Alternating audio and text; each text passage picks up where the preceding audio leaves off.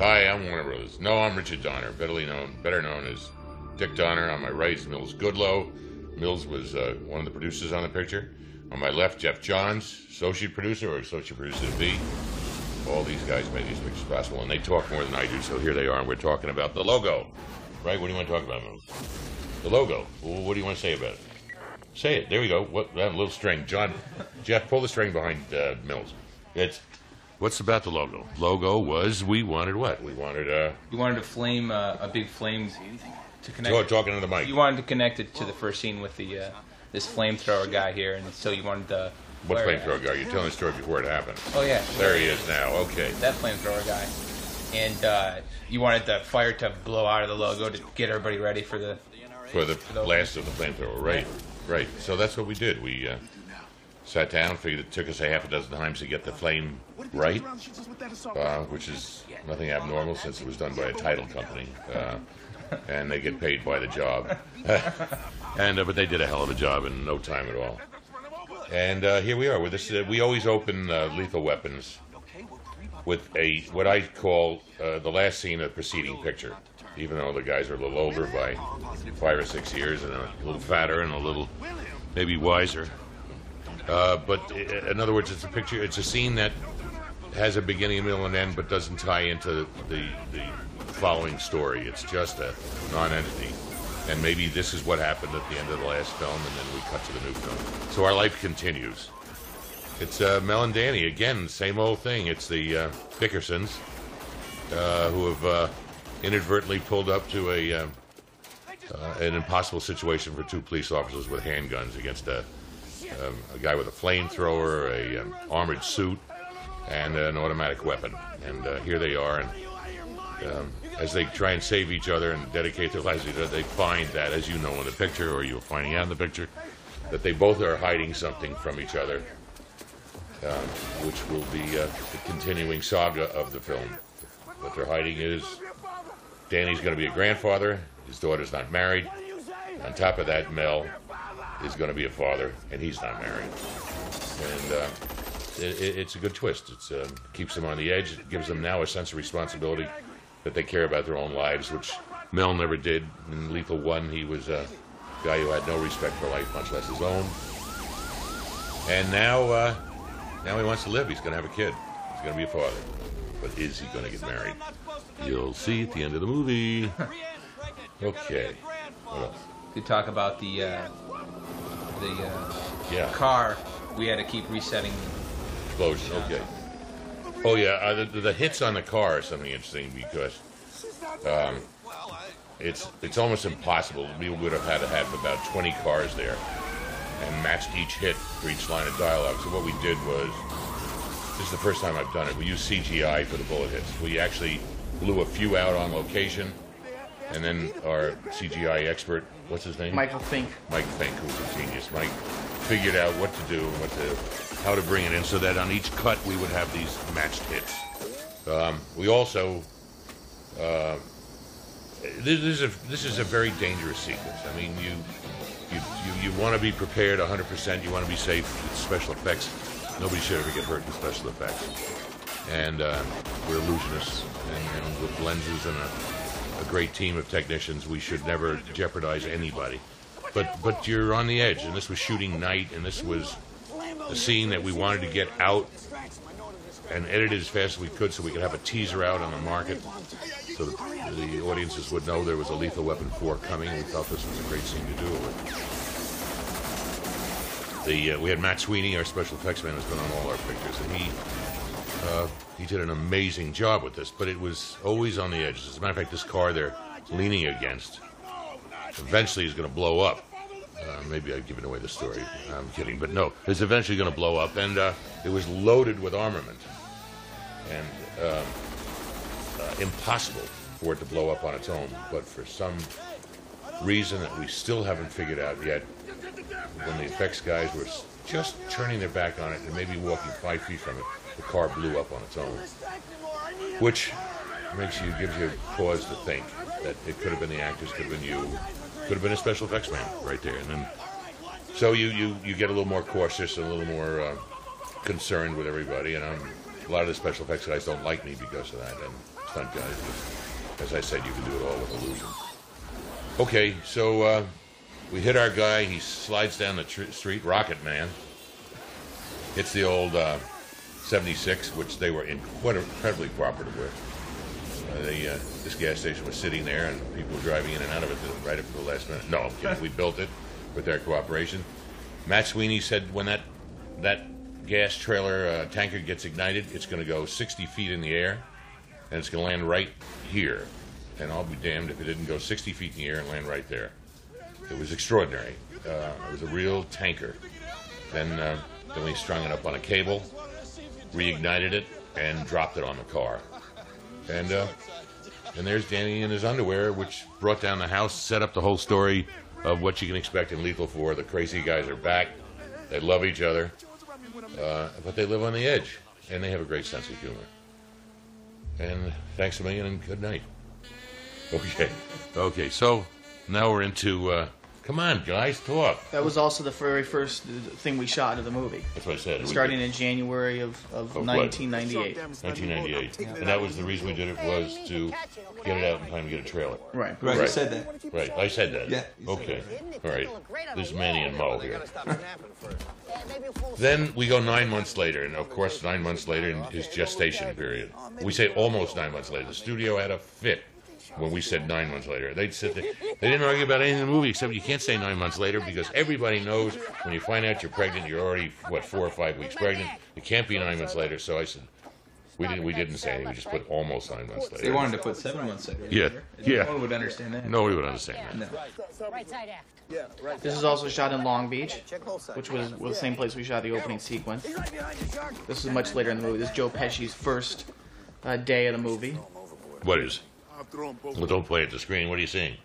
Uh, the boat, the boat scene where the boat sinks, blows up, where the guys are on it, and where they have their little purge of each other, and kind of Danny hits Mel with the fact that uh, why aren't you married? You're going to be a father, and it's a good moment. This is these are the kind of moments I personally like best in making these movies. Uh, I like their humor. I like their relationship. Uh, effects and action scenes are relatively easy, quite honestly. I mean, you surround yourself with geniuses that are special effects people, as I said, stunt people, and everything is done in, with the magic of cuts and, and nowadays with computer graphics. We couldn't do computer graphics on this picture, with a slight exception of a few little ones because we had no time.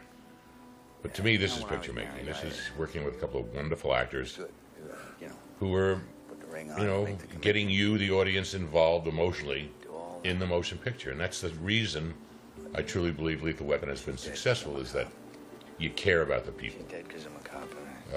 Uh, probably a lot more so than you care about the action. And um, once you're hooked on the people, well, then the action really pays off because you care if somebody gets hurt or somebody doesn't get hurt or how what the conclusions are. So these these scenes are really priceless to me. And quite, the relationship Mel Gibson and Danny Glover have developed between each other is extraordinary. Also, they uh, they talk in shorthand. And then, of course, there's Jose, good old Joe Pesci. He's just this wonderful little wind-up toy we found, and uh, it's the ever-ready batteries. He just he never stops. He's wonderful. He's nutty. He's hysterical. And uh, he's part of the gang. We have no prima donnas on this picture. So Joey keeps you laughing. And Joey pays it off at the very end. He gives you a tear. He's a wonderful actor. And this whole this whole scene was shot on the water in Long Beach. Even though I remember you mentioned after we shot it that well we could have shot this in this you know in the stage. On the tank. Yep. But we didn't have time to get to the tank. We didn't have time to do any of that, so we ended up with a boat in Long Beach at night with fog machines going behind it and proper lighting and uh, proper lighting. That's something you see in this picture because Andrei Bartkowiak, who I had never worked with, who has done some wonderful, wonderful pictures, just an extraordinary job on this picture. And every time I turned around, he'd have another camera hidden. Sometimes I thought we'd have two cameras. We'd have I, I'd, I'd look and I'd see six operators. What the hell's going on here? He, but it was wonderful. Even if you got a foot and a half cut out of one of the cameras, it was worth the price of them. And especially doing a picture like this at this speed. We uh, we started this picture one January. January 1998. Yeah, what? Do you remember the day? January 16th. Was it a Monday or a Wednesday? It's actually a Friday. Friday, January 16th, and we did we finished it Uh, mid mid May, mid-May, and we were in the theaters uh, July 10th. July 10th. We had 37 days of post-production. Uh, this is, so what would they do? They had miniatures made for scenes like this with the tanker, and uh, we had no time. We found a tanker, had no engine in it. We had a very fast, powerful tug tied to the outside of it, uh, and stupidly we ran it by their their boat and actually rammed it once. The shaking of that boat is actually when it was hit by this tanker, which is many, many tons. This little boat is a tiny little thing, and it it uh, again we, we pushed the limit. We pushed the envelope. It was uh, somewhat of a stupid thing to do because that tanker was coming down. This little boat was moored off. And uh, and the, the captain of the, of the tug that was pulling it was, was totally blindsided because he was on the other side and he was a, he was wonderful at what he did but at one point he came so close he actually hit that boat anyway this is the real thing we're out on the water in long beach and uh,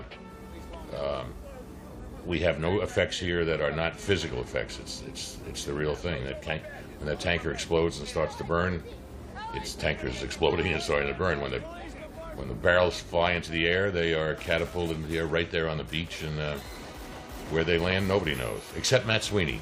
He can tell you exactly where they land, and they did. What else, guys?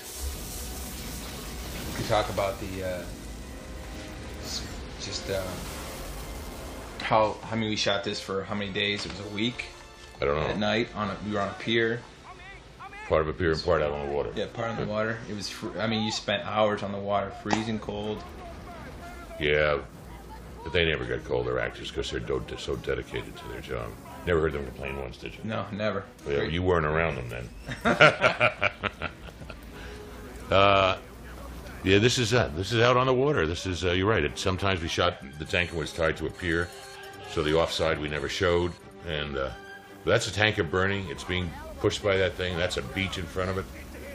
This is a pretty amazing uh, stunt here. These two guys, actually, this isn't in a tank or anything. It's actually on the water, moving. They jump right into that freezing water. And there goes Mel, and that's Mel, and that is that, and that's Mel, and that's no double.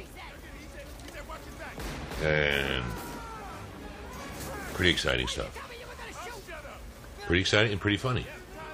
And this was all improvised. The, the, the interaction here with the Yeah. with the gun in his mouth and all of this happened the night that we were shooting. Improvisation is one thing that's just wonderful. The relationship with these actors, they're all they're all great at it. If one of them finds something and runs with it, the other two are right on top of it and pick it up and go. And they always know uh, that's tanker being run up on a beach in Long Beach. I thought we were going to split the hull in half, but it didn't. And interestingly enough, when that tanker was uh, done, we were done shooting that tanker. They were going to refurbish it and tow it down to uh, Central America to be used as an orphanage. Pretty filthy orphanage, but I guess it's better than what they got. That was the real thing. Of course, this is at this point it's on a cable coming straight down. The boat is on cables. It's the hull has been taken out of that boat. This is a, a duplicate, so we could bring it up, bring it down, bring it up, bring it down for as many takes as we had to. Here, of course, you realize the laser is laying in it later.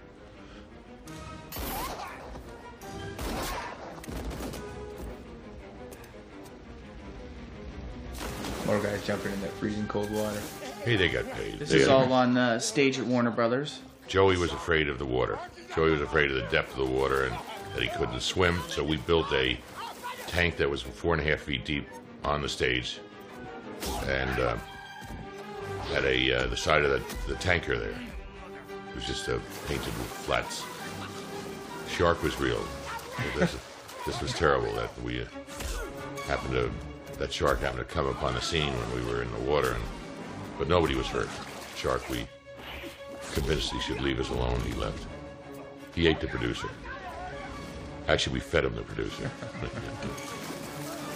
it's now a very overweight shark.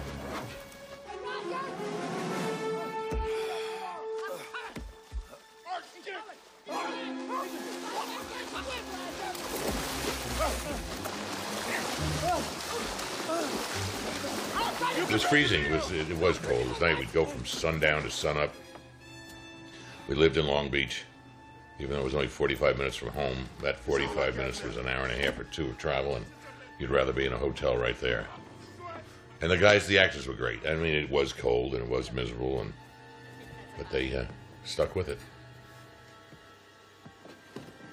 We tried to develop the screenplay for a long time, and uh, Mel Gibson said, uh, "You know, when you get a good screenplay, I'll talk to you about it." And then one day he said, "You have a good screenplay because I think maybe I'm ready to make the movie." And it was Kick Bollock and Scramble, and uh, I had read a uh, frightening story about the uh, smuggling of im- Chinese immigrants, where a, uh ship had run aground in Long Island, and uh, these poor people uh, had paid like thirty-five thousand dollars to get there. They'd been on it for months, one toilet, no food, and when it ran aground, the INS and the customs and the police and everybody panicked these poor people, and a lot of them jumped over the side trying to get to the beach and were drowned.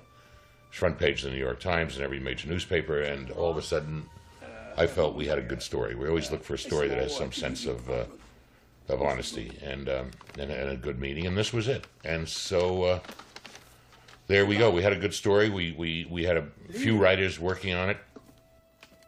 We kind of gave them the, the the rough premise, and um, um, uh, of all of them, Channing Gibson, who ended up writing the screenplay, came up with a really good, solid story, and um, and it was that. And then, of course, we needed a um, an Asian heavy, and Jet Li, who had done twenty some twenty seven films at Hong Kong, had uh, from the time he was five until he was eighteen been world champion uh, um martial artist, uh, but he had never played a heavy. So we approached him and his agents, and he came over, and with some trepidation because he his image in Hong Kong is always of the hero. He agreed to play the heavy, and what a heavy he turned out to be. He's just and what a sweet, terrific guy. Here we then we have the train wrecks, where the the car wrecks where the car is hit by the train. This is something. Uh, it was an idea that I had a long time ago. It wa- It's kind of frightening when you stop at a red light at a, on a freeway at a uh, main intersection. These big trucks are whipping by, and I always thought, my God, if somebody just pulled up behind you and hit you from behind as a truck is coming through, you're dead. Nobody would even know about it. Here's the trains coming through. No, it was a truck. I mean, it was originally it was a, it was a, a truck, and then and then we got the idea that hey, wait a minute, let's try and do this for a film and do a train, and and uh, and so I hope nobody uses this in real life, but when you think about it, it's what an easy way to kill somebody. What a terrible way to kill somebody. Anyway, so it became uh, uh, a great piece in the picture, very frightening, and it set up what eventually was going to happen. It's always nice what I call it to show the banana, show the banana, show the banana, slip on it. And so we we only show it twice here, and slip on it on the second time, but it really sets the audience up. Here we have um, an INS Heavy. Um, you know, I guess there's good and bad and everything, but um, you read more about the bad uh, with the INS and what's being covered, and uh, um, we have a uh, drug czar who is who is now threatening to put czars at every border station, and with the INS and with customs, and uh, so I thought this is something important to put in the picture, and. As I do, I like to get messages in the film. I believe that under the guise of entertainment, you can give a message, but you sure can't give uh, entertainment under the guise of a message. So we do it in reverse. Hey, Sergeant Riggs, Sergeant what you guys doing here? And then into our lives came who but Chris Rock, who's going to be the father of Danny's daughter's baby. And Danny doesn't know it. What a great setup this is. Danny doesn't know it. This is his son-in-law who is a pain in the ass. He's always on his case every second. Um, Danny doesn't understand why. Um, and because Danny's daughter can't tell Danny that she's married to a cop because Danny would never let her do it. He would be very upset. So we got a great inner piece going constantly in the film. This um, relationship of Danny and Chris Rock, and Mel knows what's going on and does the most terrible things to his partner, which I love him for. Anyway, I was talking about the messages. So later on in the film, you'll see uh, I think we have, uh, Fur is dead and things like that, because I'm a firm believer that that uh, animals shouldn't be slaughtered for their fur, and that, that's why we boycott all the major department stores that sell fur, uh, especially wild trap fur. And we, part of our messages is also, uh, when I was a kid, I was a member of the NRA, but the NRA was uh, taught you how to fire a shotgun and be safe with a gun and nothing else. It didn't become uh, a right-wing uh, movement to uh, sell uh, armor-piercing bullets.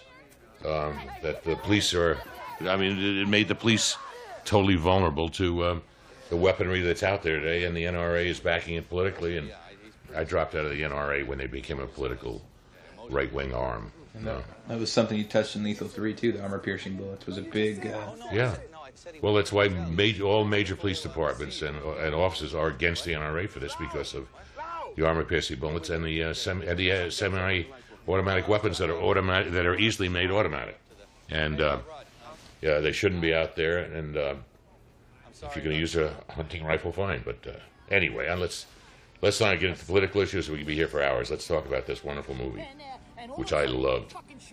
I really did. I'm not kidding you. It was a fun movie to make. It was a uh, um, um, an impossible deed to get it done and to write it and shoot it and edit it and everything. And it just, for me, turned out to be one of the one of the best. I think number one is my favorite, obviously, but uh, it, it uh, for us to continue on a basis of these films and make the fourth and have it do as well as it did. When I say do as well as it does, it means it means that audiences went to see it, and that to me, uh, where there's, to a lot of people, it's the almighty buck they paid. I just love the fact that they're people are going to see it.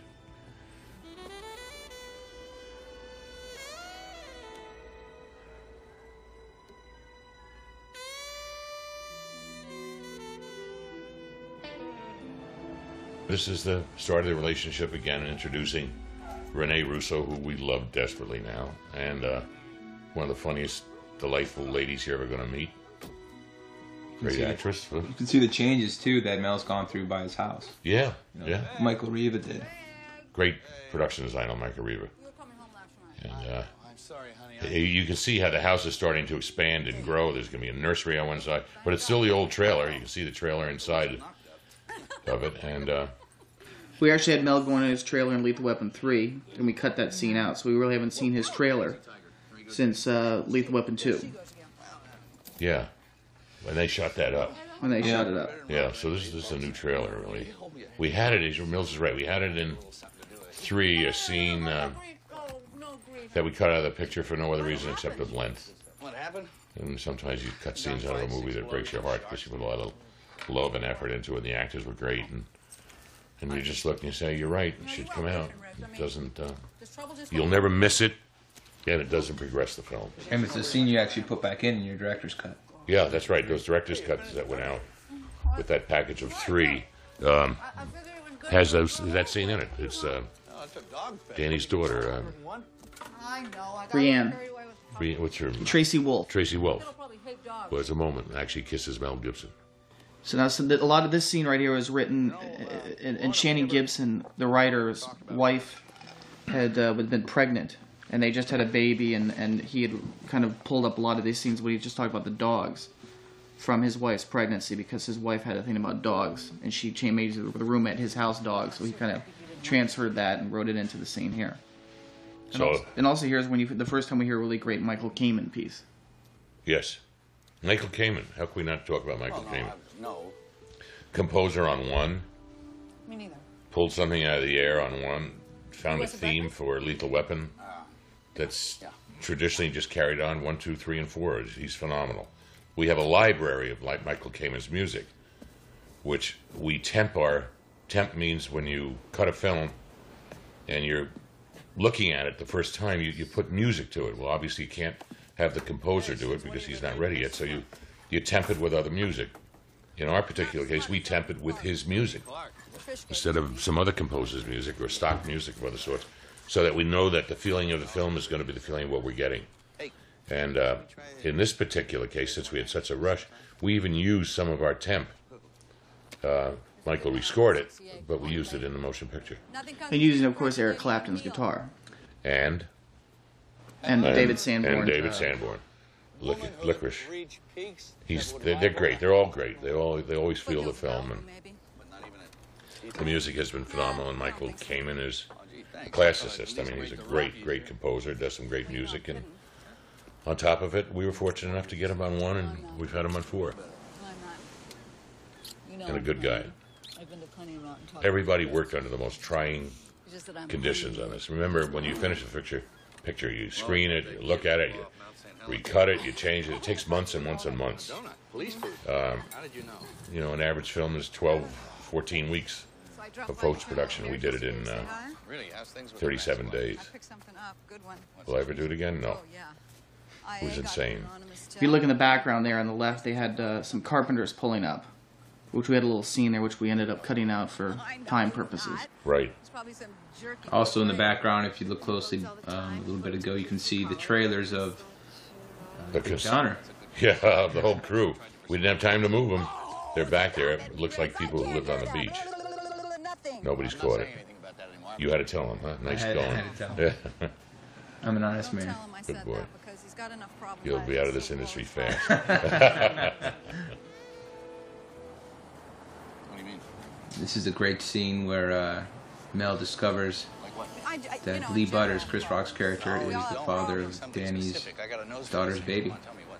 And Mel's gonna have a lot of fun No, with you it. know, I He swears to you know her what? he'll never say You're pushing anything. Me now, and I really don't want you to go there. to feel better. Tell me. Oh, Riggs, you know what? the. No, I really don't want to talk leave you about alone it. The reason we Son of a discussed earlier the uh, I'll tell you 37 days of post production, breakfast. My brain the insanity was that the studio. Well, we do. We nowadays you do pictures when actors are Oh, available to Okay, do the project, Promise me. and you release it when the studio a word about thinks this that's a good release date. I swear. And uh, Right in this particular case, we took on the project when Mel said, "I'm available Okay, January yeah, through July or January through June or something like that." He- Yeah, well, January, February, March, April, May, Father of a baby. and uh, afraid to tell or. April, and he said that was his last year they availability. fell in love. She Well, wow, we got to make the picture then. And nobody's Um, telling Roger about this. It, it put us in a position where we had a script that Mel accepted. Deal, here it is. I wasn't that happy with it. Joel Silver, my, my co-producer, wasn't that happy with it. Um, I'll talk about Joel in a minute. And um, Who's the lucky soon-to-be-dead son of- but we had to start, and so we started. And every Sunday we would meet at my house, Oh, this just gets better and better. Biscuits? I mean, no have uh, fattening Roger. Bring some food, apples and blankets. sit around a big table. Um, myself, Mills, Geoff, Joel, the writer. I'm not going to tell him anything. It's usually somebody from the studio, Messenger. I mean, he's and uh, and we'd kind of write Monday's work. Uh, it, it was an extraordinary way of doing things. Actually, we had done it like that on two, two or three, the same thing. But this was really down to the wire. And then on top of it, the studio gave us a, a date that they wanted the picture. They were going to declare either July 4th or July 10th weekend, the weekend uh, of release of Lethal Weapon. Studios do that early to let other studios know this is the date they're going to open. They want that weekend. And if you have a good picture, hopefully like Lethal Weapon, most people back off that weekend. And uh, so they declared that date, and we Mel gave us his date. All of a sudden, we were shooting. When you sat down, you you, you, you subtracted the shooting time from the post time. You said, "Oh my God, we're going to finish on such and such a date, and we got to be in the theaters on such a." We we we found out we had thirty six days, or originally it was going to be thirty five. We we extended it to thirty seven, and uh, and it became just this impossible deed. But uh, Frank Urioste, one of the great film editors of all time, and um, certainly this is for me. I mean, Stuart Baird was a great editor, and he is a great editor, and he's a great director now. But Frank did wonders on this job. He just did extraordinary things. He used a um, not a Lightworks. Yeah. Avid. He used the Avid for a, a hundred percent first full time, and he fell in love with it. Because usually it's hand-on film. You got film in your hand. You're working on a moviola or a Steenbeck, a flatbed, and you're you got the film right there. This was all computed, and none of us were really 100% up to it, except Geoff Johns, who's a computer freak, and um, and we all learned. And uh, Frank did an amazing job. That's the only way you could have delivered something like this on time, and uh, on this kind of time anyway. And then, uh, well, It's really fascinating when we shoot on the stage and afterward, in between uh, during lunch and after we wrap, you come and you'd sit in the editing room and watch the scenes cut we shot a week earlier. yeah, I shot a couple of days earlier Yeah. actually. Yeah, we And we actually screened about an hour and ten minutes of the movie on day fifty of uh, day fifty of shooting yeah right. on on a Sunday at your house. Yep. just to see how it was. and which which has never been done before. The, of any pictures that you've done. So let's put it that way. Lynn. We've done, yeah. I mean, it was. I don't. I think a lot of the stuff was probably never done time wise. Anyway, and anyway, Joel. I talked about Joel Silver. I touched on him a minute ago. Joel Why didn't you um, and I go back to Lethal One. Actually, that's how we met. Well, Warner Brothers offered me this film, and uh, yeah, Joel and I were going to produce it, and I was directing, and uh, it started a relationship. Uh, we worked very well together in action films, and uh, started a good relationship so well that we then created the uh, Tales from the Crypt series. We have over a hundred of those. We've done uh, two or three independent films together. We're now embarking on Decade Films, which is the 10 years we're together. And uh, we'll be doing films for that. Mills is going to be producing some of those. Geoff will be working on them. And uh, so Joel and I have a good, solid relationship with producer, producer, director, director. No, no, that's wrong. It's producer, director, and producer uh, over all these 10, 11, 12 years. And uh, hopefully it'll continue. He's a good guy. He's a good contributor. He, um, he has a good way of standing the studio off, so he acts as a good producer to protect you. That all you have to worry about is making the film. And um, Hey guys. um, uh, these relationships should be like this. Very, very few producer directors have been together for ten years in this business and still talk to each other. I'm not sure whether I talk to him. Yes, I do. Oh, Martin, I'm sorry. Well, you know I love it when you do that. You look terrific. Thank you. Yeah, wait till she starts trying to raise that baby by herself. Daddy, I'll be fine. This is a scene where we're just introducing all the kids again Raj will be up all night taking with uh, Traci Wolfe better than her marrying the wrong. and And uh, Ebonie Ebonie Smith Smith. and Damon Come on, guys. Hines. Yeah, Damon Hines. Boy, it's a definite group of strong people making some decisions here. I, I think it's really fascinating and, and really cool that all these actors who played all these parts in every movie really wanted to come back and work with Dick again. Well, they asked for a lot of money. they did. These gags, things like this. This we just improvised on the set, didn't we? Yeah. Yeah. The gags where Danny sees the, the, the picture out of the newspaper that somebody's photocopied and set it up. And so this this incident happened obviously nine months ago. They're still doing it to him. This is the kind of stuff that This shit ain't you improvise. It works great, all right. Uh, and they're great at it. All right, okay, enough. I mean, Mel don't know what loves this stuff. on Nick. Can we exercise a He always makes it a little better than you could ever, ever even think about. And then we come into the captain. He's been with us now for all four pictures. Steve Kahan, terrific actor, one of the best actors I've ever worked with. And that's possibly I like him a lot because he's my cousin. Steve and I go back to. Um, uh, he was uh, uh, studying acting in New York when I was doing Superman, and he was a, uh, a detective in Superman, where he finds the body of uh, one of the cops having been killed by Lex Luthor. Who? Harry. Harry. He says, "Hey, ah, Harry." He picks up the hat. Yeah. Great scene. and Steve's a, is uh, identifiable with our cast. Um, good actor. Gives you a good laugh. And uh, this is the scene where they become captains out of sheer desperation on the part of the department to keep them off the streets. And uh, of course, that gives us another thing to run with in the picture. The picture was really well blocked and planned by Channing. He did a, a sensational job because he would set these little things up and, and, and then have an incredible payoff for them. And um, it's rare. He's um.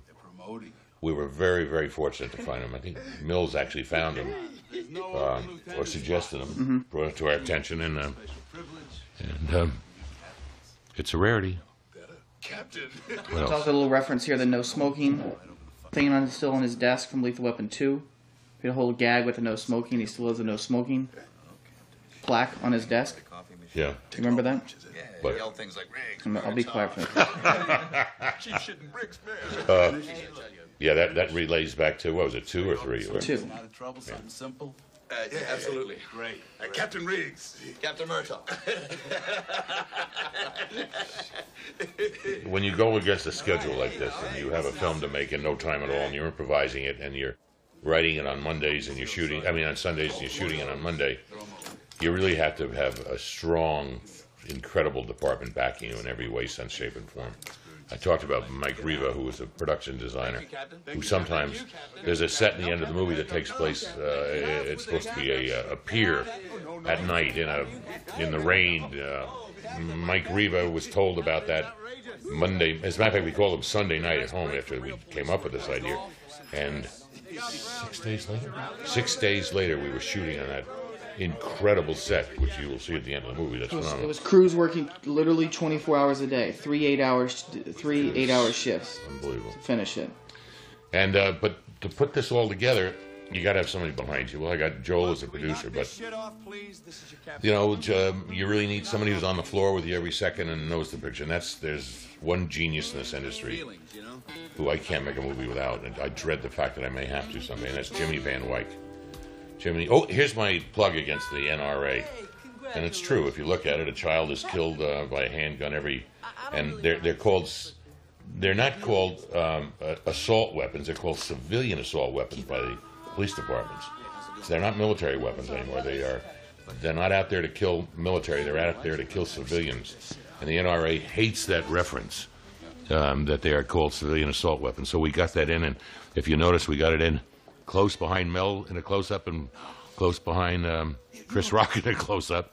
So it's impossible to cut those things out, which I love, and um, and we we have gotten a lot of flack back. Uh, I've gotten letters um, somewhat threatening from police officers and uh, who were the rogue cops who love the NRA. I don't know why.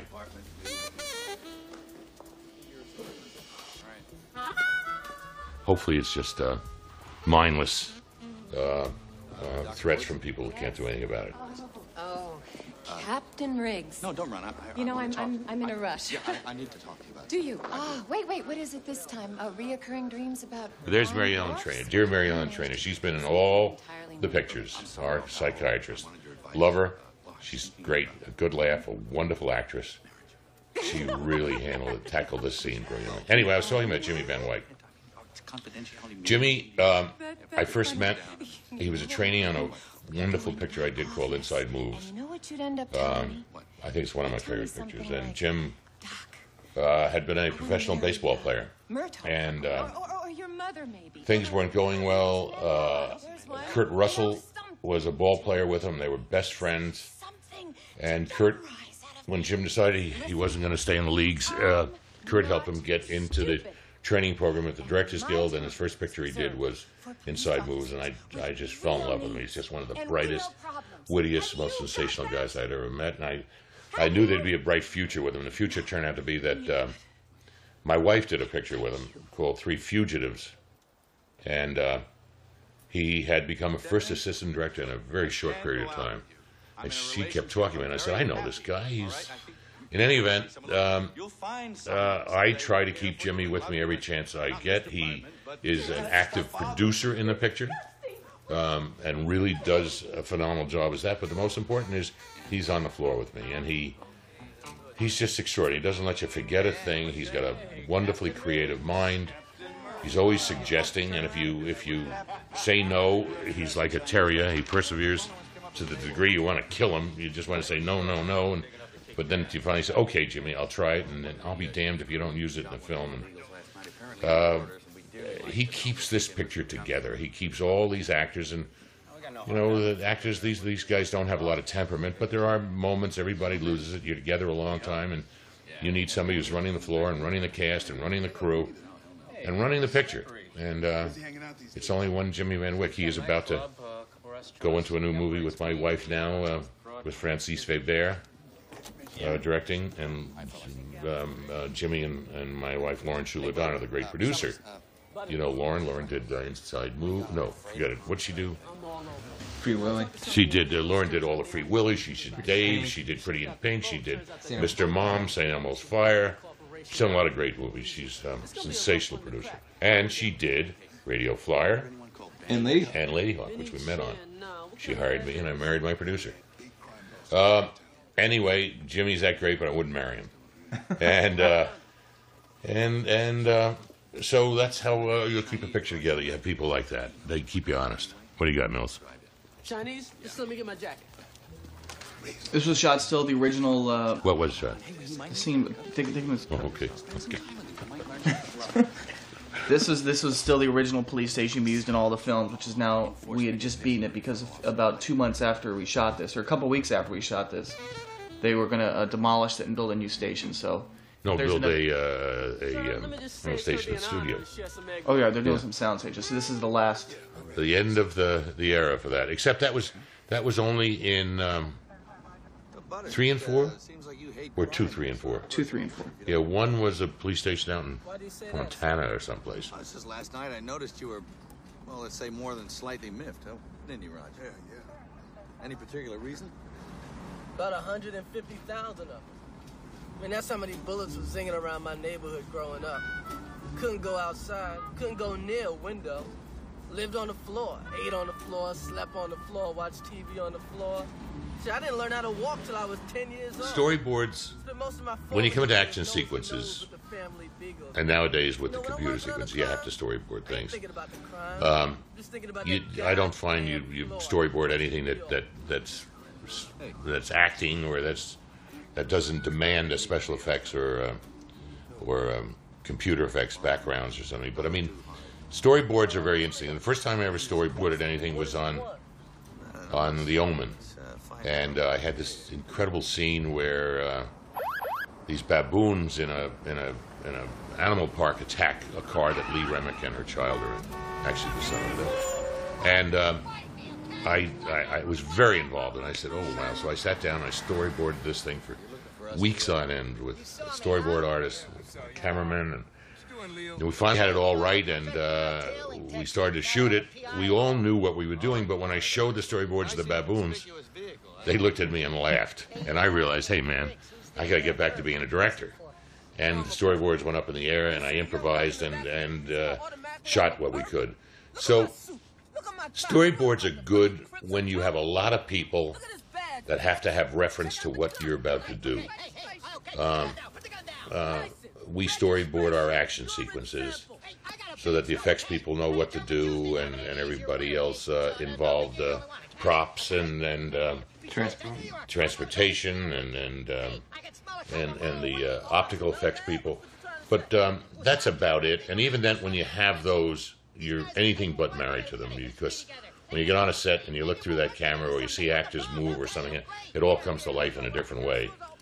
Um, I, I even I, I think it's it's a it's a bad crutch for young directors to get into is using storyboards because all of a sudden their their all their inspiration goes out the window and they're nailed into something and it becomes instead of instinctive kind of intellectual.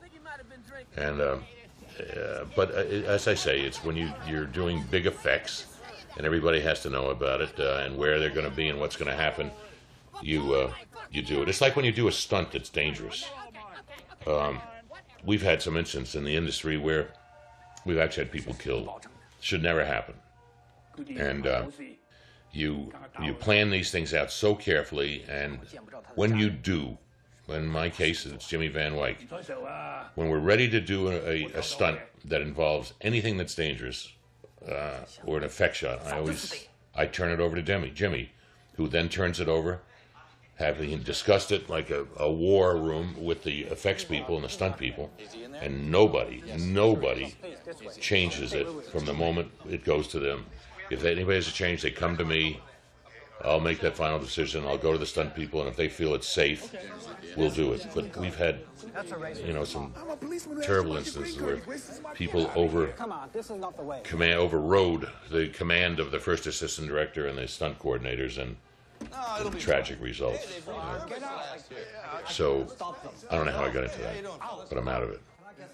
No. This was built on the Warner Brothers uh, stages Yeah, yep, because we had uh, because we want to do this, the uh, gag at the end. right, right. This is a set, and it's also a set we wanted to control with light with those mirrors. It's a totally four-way mirrored set. Uh, it's all four walls, as you can see, and the, we're shooting through mirror here.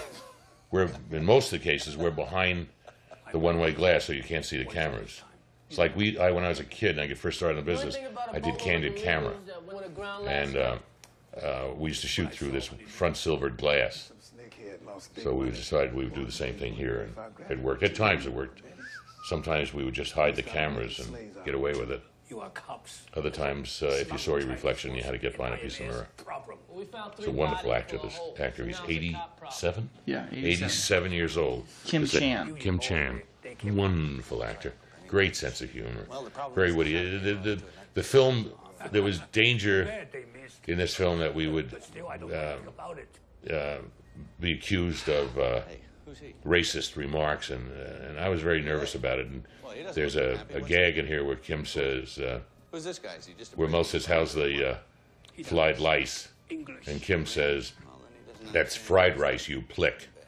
Well, it came from him. He said to Mel, "Let me tell you this joke." And they started. I said, "Guys, we can't do this." And Kim said, "What do you mean you can't do it? I'm Chinese. We can do it anything we want to do." So we did it, and we got away with it. And I think I was condemned in Hong Kong and Shanghai, but that's about it. Get out. Here he is again, the killer. Two Come on killers. your ass. The beauty of the Lethals is they have a sense of humor to them at, at, at times when you really need it. They're kind of a, it's a good relief to have that humor coming at you. And, and humor is a difficult. I think, I think comedy humor. There's a kind of a difference between the two. One comes out of character, and that's uh, one who has a sense of humor, and the other is an emotion picture that is a comedy.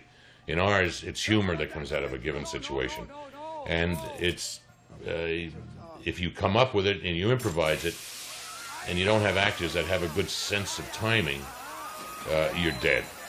In some cases, if you have four actors and three of them have a sense of timing, well, you can always cut the timing for the fourth guy and make him look like he's a genius. Um, but when you have three or four people who are witty, have have that knowledgeable sense of timing for their own sense of humor, it it, it makes it makes magic. I mean, I can throw one word at Mel Gibson and he'll run with it. You know, sometimes you just you have an actor who's doing a scene that's uh, expository. Here's, we're in a scene of action right now. Mel running. This is Mel actually getting hit and rolled over a hood of a car. Am I nuts? Yeah. At this point right here, you can see he pulled a hamstring, and uh, and we had to be very careful because I, I pushed the actor too far. Um, Talk about uh, Connie.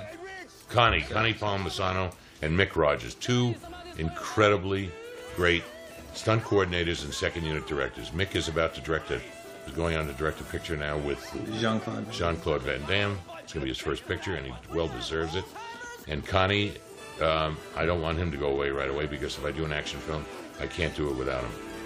The, uh, coordinate, coordinating the the second unit action director with a first unit is then here's where storyboards come in because you storyboard an action sequence with your stunt coordinator and with your second unit director. In a case like I used to like to shoot all my own footage, but when you get into a case like this where there's just no time, it would have cost us another three or four weeks of shooting. If I was going to do it, well, I have the opportunity of hiring a second unit director. In this case, I hired two. I hired Connie and Mic, and they're geniuses. And we decided, since there should be could be competition between the two, that I would get the best out of both in the storyboard meetings where we would come up with an idea and discuss it through, and then we'd assign one stunt, one one action sequence to each of them, and and let them go and do it on their own, and then they we would match, we would cut that if it was right. If it wasn't, they would go back and pick up the pieces until it was right, and then we would cut it, and where the void was of our real actors instead of the stunt guys running, uh, we were all set to just to cut in those pieces. Um, they are two incredible people. Connie did the um, freeway sequence, which is as good as ever has been done, um, and Mic did the um, entire end sequence, the, the shootout in the warehouse and the the boat, and uh, so between the two, as I said, you hire people like this, they really make you look good. But I thank them. I really do. They're they're worth everything. This scene uh, ran a couple minutes longer. We did. The first time we cut it. Which one? This one in here. What hap- What did we do? I mean, you cut out. Uh, you wanted to trim it up a little bit because you thought the pace was a little off. Well, all, all scenes. You know, you, you, you you cut a scene first, cut a scene together. Um, although uh, that's not true. You have some editors that maybe even cut too tight the first time through. But Frank is great. He kind of cuts Frank Frank Urioste. He cuts. He's so into your own into the mind of the director that it's phenomenal. And and he's usually pretty tight, but you go in and you start tightening scenes down and tightening it up and tightening it up and looking and tightening it up. It's like getting a haircut. That's enough. Don't take any more off. And uh, and so we always make we, we shoot long so we can delete. I, I once um, uh, did a TV show when I was directing TV, and I shot it to the length it was supposed to be. And I realized I'd made the biggest mistake of my life because there was no way I could change the timing of that. And uh, because I didn't have the excess footage, the excess scenes, and the way of, of really creating a sense of timing for the film. And uh, I'll never do it again. Now I always have excess. Sometimes you're a little upset with yourself, as I said, with the excess, because you may love a scene very much. Took you a long time to do it. You put a lot of emotion in it, and the actors put a lot into it, and you realize it's going to be on the cutting room floor for the good of the film. But that's a rarity. It's most of the time it, it, you realize it's got to go. This was shot in, in actually in Chinatown. We had made the discussion prior to making the movie whether or not we're going to use L.A. Chinatown, and there was some talk about making we going to San Francisco for Chinatown. We ended up using we utilized every square inch of Chinatown in L.A. in this movie. What you see him running through in this alley is everything that's there. Well, more important than that was the restaurants. We ate every day. Boy, I put on 20 pounds from January 9th to where I am now. Just we always we shoot by location. Our locations are picked by restaurants. If you know my producer Joel Silver, and we ate ourselves into oblivion. But Mil- Mills is right. We we shot here, and uh, uh, it it covers every bit of Chinatown for this chase. This is a great fight intro. Oh boy, This is start to show Jet's skills. Jet Jet floored us. As a matter of fact, there's a scene coming with uh, Mel, uh, where Mel um, fights Jet, his first fight with him. Jet Mel is, is an adept, an athlete as I've ever met. He's fast, he's quick, he loves to do his own stunts. Uh, he hasn't um, slowed down in, in these 10 years at all. And yet, when he did the fight with Jet, Jet was so fast that Mel couldn't react to the punches. They were coming so fast. So he had to memorize the fight moves of his head throws. And not even looking at, at what was coming, in time, he just would throw his body in the direction he knew it was coming. It was Jet's just too fast. We tried slowing him down. That was not what we hired. So It's a great actor, Eddy Ko. yeah, Eddie, it's the first time this actor ever made a uh, an English-speaking film. He's a Tequila? uh, an actor from um, China, mainland China, who's been living in Vancouver and doing uh, only Asian films. This is the first time he did an American film. English, and what a delightful person! What a wonderful actor. Brad. Uh, huh? Brad. Toast, toast. Oh, yeah, yeah, toast. No, toast. Bread, bread, bread, bread. mm. Hey, you, you know anybody here? My uncle. Mm. He paid, so we can come to America. Uh, you been in contact with him? I leave message What's your uncle do? It's interesting coming from television. in China. He's It, it, it, you look at television, and and there's a lot of ways you can look at it. It's like uh, I'm using this to get out of it, or wow, am I lucky to be in it? And when I used to do uh, the TV shows, children have chance to where I would I would shoot uh, we want the best watch. 12 pages a day. Uh, I mean, Twilight Zone, um, the, the Man on the Wing was two and a half days of photography. The Naked Cities and Route 66s were five days. Uh, 60 page script. It was you had to average 12 pages a day. And I used to go home at night You the watch? and and think about the 12 pages I shot. And if I were if that was a feature, if that was a feature, they would only ask me to do three pages a day at the most. No, I cannot. So what would I have done different? Why would I have would I have indulged myself because I thought what I did for the TV show was 100% right? But I would re-edit it in my mind and reshoot it, and then the fourth wall would appear, which very seldom is in, in television, and I would start to reevaluate what a motion picture was versus the film. Now I never looked down on the TV show because I was thrilled to be doing it, and I put the same effort into it. But I figured if I got the opportunity to do a feature, how am I going to do it different? And it, it really set up the road for me when I had the opportunity. As a matter of fact, I had three opportunities of doing features, but they put me right back into television. Until, so even though I practiced and I thought I talked it through, until I had the Omen, um, I really wasn't ready for features. And uh, the indoctrination and the learning I did in TV was phenomenal. Plus the fact knows there were a lot of great writers and there was a there were anthologies to do and uh, and I was fortunate. I also did everything from comedies to to drama to action to westerns to cop shows. I was never put in a corner or in a niche, and um, it's helped me phenomenally as a, uh, a director because in every movie there's a touch of it all. So it was a good education. And then when we first started to shoot this series, it wasn't a series.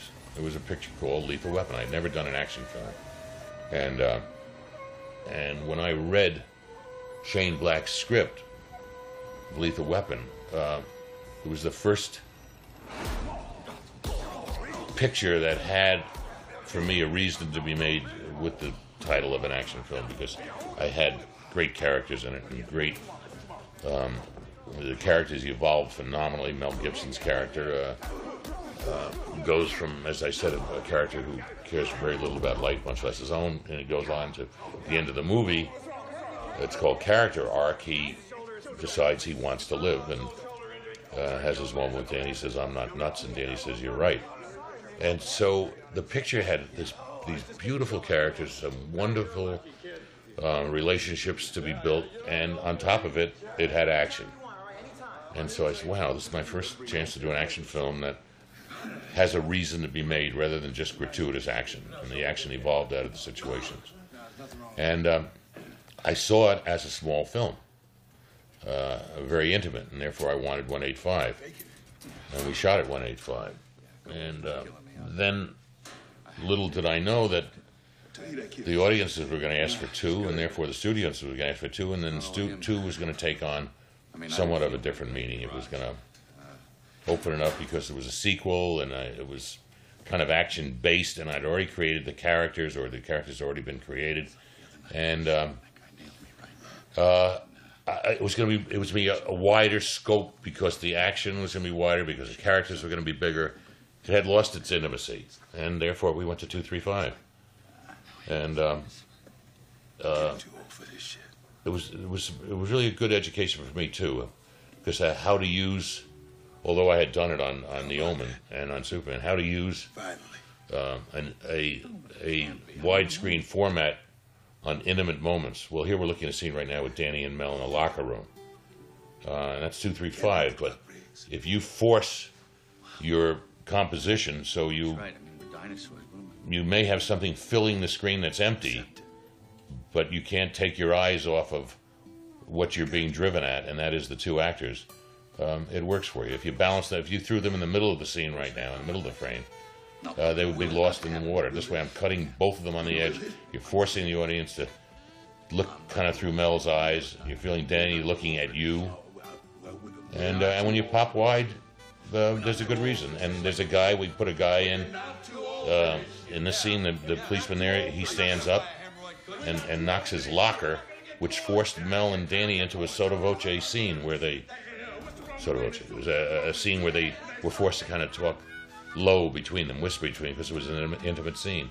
So you you use the frame to, to work for you, but I call this really an action action action frame. Uh, an intimate story is um, 185. But the audiences are all looking for 235 today, and so if you know how to use it, use it right. Okay, so since every picture you have uh, Joe Pesci in, every Lethal Weapon, and since this is a uh, unedited, uh, uncensored version you're going to see, we always have they fuck you somewhere. In one, it was they fuck you in the drive-ins. In two, it was the hospitals, and I mean in in two, and then three, and now in four, we were desperately looking for that scene, and. Um, uh, again, Channing Gibson. Uh, if I remember right, I said the telephones. I hated the cell phones. Everybody hates cell phones.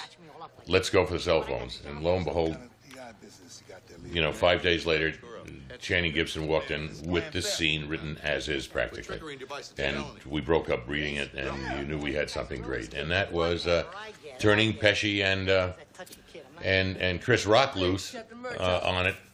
But as good as they are, is Mel and, and Danny's reactions to it, what's going on, which were all improvised, and everything that Mel did was improvised with the telephone and calling him. Um, and Chris with the when you dial his mother's phone was improvised. You turn these guys loose, and you have what's called good. It's good motion pictures. It's good acting, action and reaction.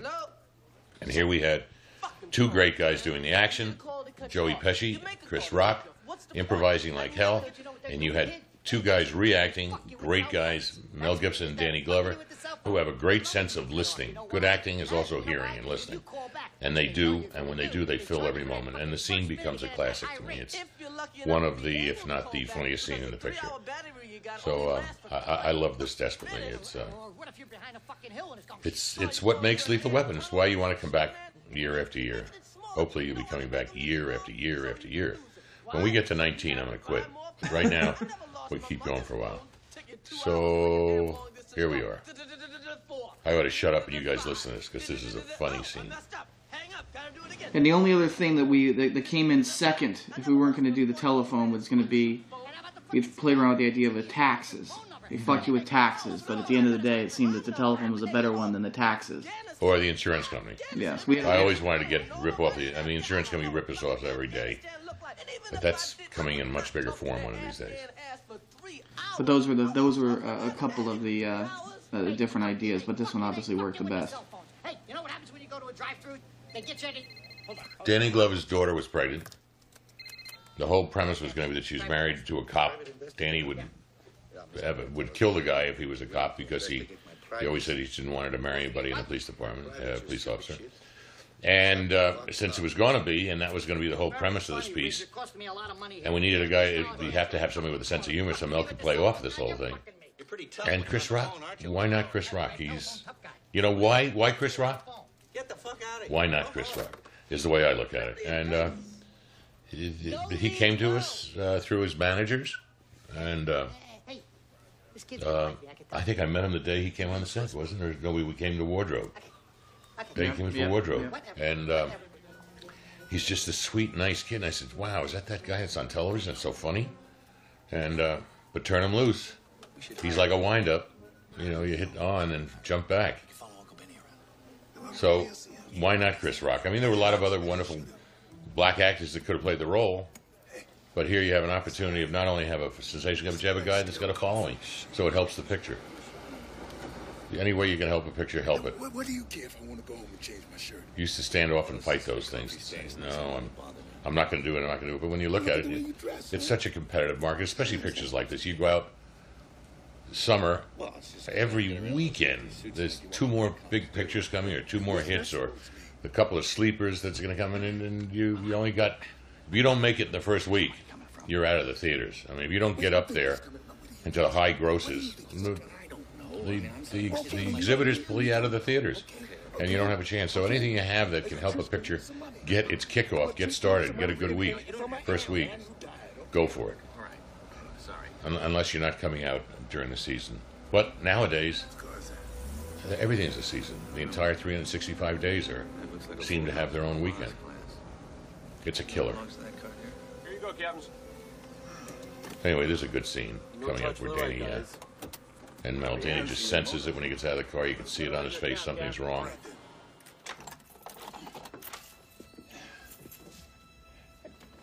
Hey, honey. Wait, something's wrong here. Where's Mel? I mean, that's the whole Just came home thing. to change my shirt. How do they know? And what's this all about? What the hell are you doing here? They took the honks.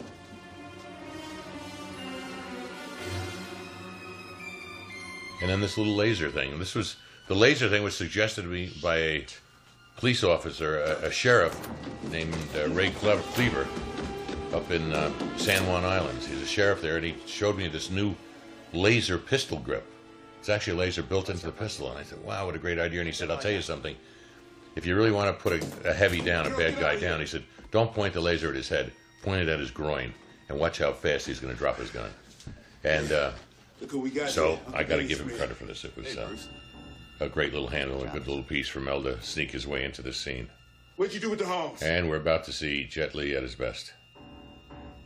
Not at his best, just at his beginning. He's only in first gear. He is so Drop your fast. guns. Drop them. I'd, I'd ride on any New York subway with him. Stand for that, are you, honey? And this was done on uh, once again at Warner Brothers on inside a, a stage. And uh, the exterior house was also at Warner Brothers.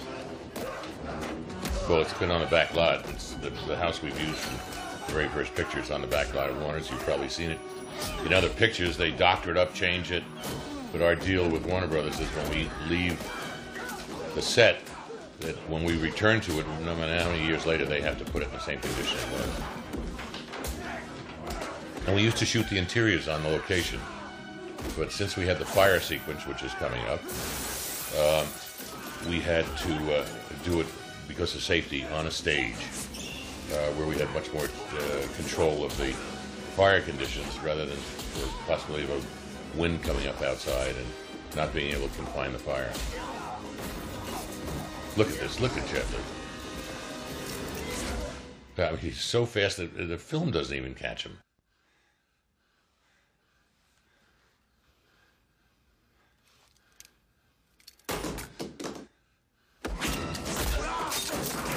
That that piece where Jet did the spin upside down, he picked up the guns. He's actually on a wire. We painted it out with CGI, and he and he jumps off the balcony. There, he's on a wire too. But you know, you, if you slow motion any of this footage, it would look like a John Woo film.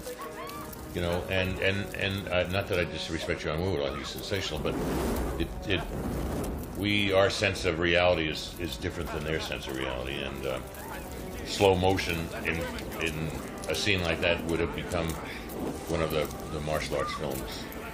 And uh, we had to ask Jet to slow down. Now these scenes I hate. These I hate. This is, you know, you're on a set and you're burning a set and the heat is so intense. And the actors are so good about it. Uh, but they were, you know, suffering tremendous heat. They were stifled. The air was being sucked out of them. It, it created a draft that went up. We burnt the top of the set on the first take, so we had to leave and come back, and they had to redo all the ceilings because it created such a chimney vacuum that we set the place on fire and set off the sprinklers and ruined the set. Just ruined the set. But this is dangerous, and I hate it. Uh, you know, you you have all kinds of precautions. You have all kinds of safety officers around. You have you have fire blankets with about ten different people. You have extinguishers. You have they're in the middle. You try and put them like long lens and everything. But uh, that is fire, and it's not gas jets. That's fire. You know, we actually had to put them out. So you see gas jets at certain times, but not not here. That's actually things burning. We built a second exterior house so we could actually burn it down and be in control of it. The, the original house we couldn't burn down because we had to use it again. Plus the fact that, um, that we couldn't control it there. There are too many trees. And uh, so we built this house, the exterior of this house where it's burning fully.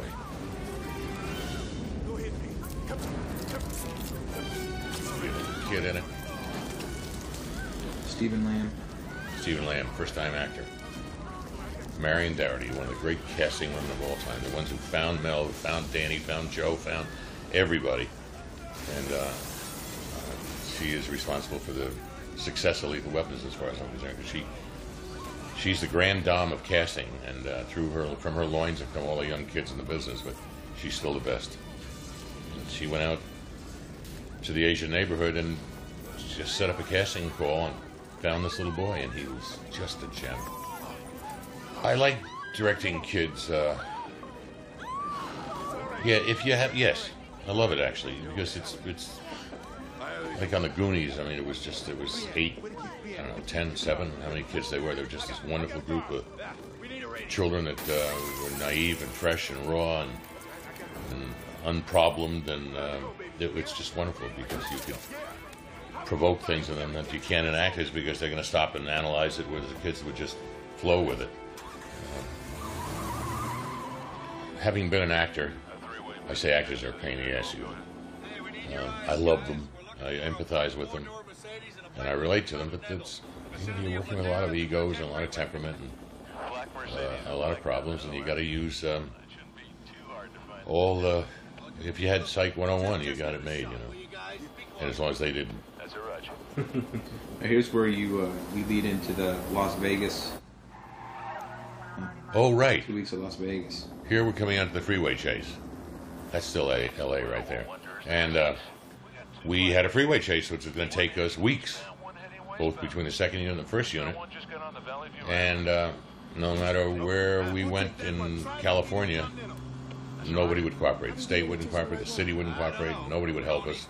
But the governor of Nevada and the mayor of San, of uh, Reno of uh, uh, Las Vegas. Las Vegas, when they were approached and told what it was, they said, "Hey, if you could work within this parameter, it was four and a half miles.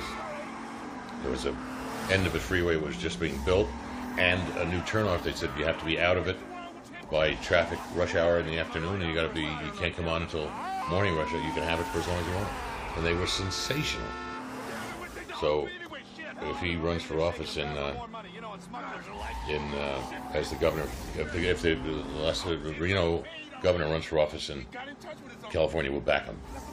And if the mayor of Las Vegas wants to be the mayor of LA, we'll back her. We got no cooperation, and it's too bad. I mean, this industry is the history of Los Angeles to a greater degree, and has you know done some wonderful things for it, and uh, as as and vice versa. But they they don't care anymore. So it's too bad. Maybe we'll move to San Diego or Tijuana. Here, there's cruise control. All you gotta do is steer. But why you always make shit complicated?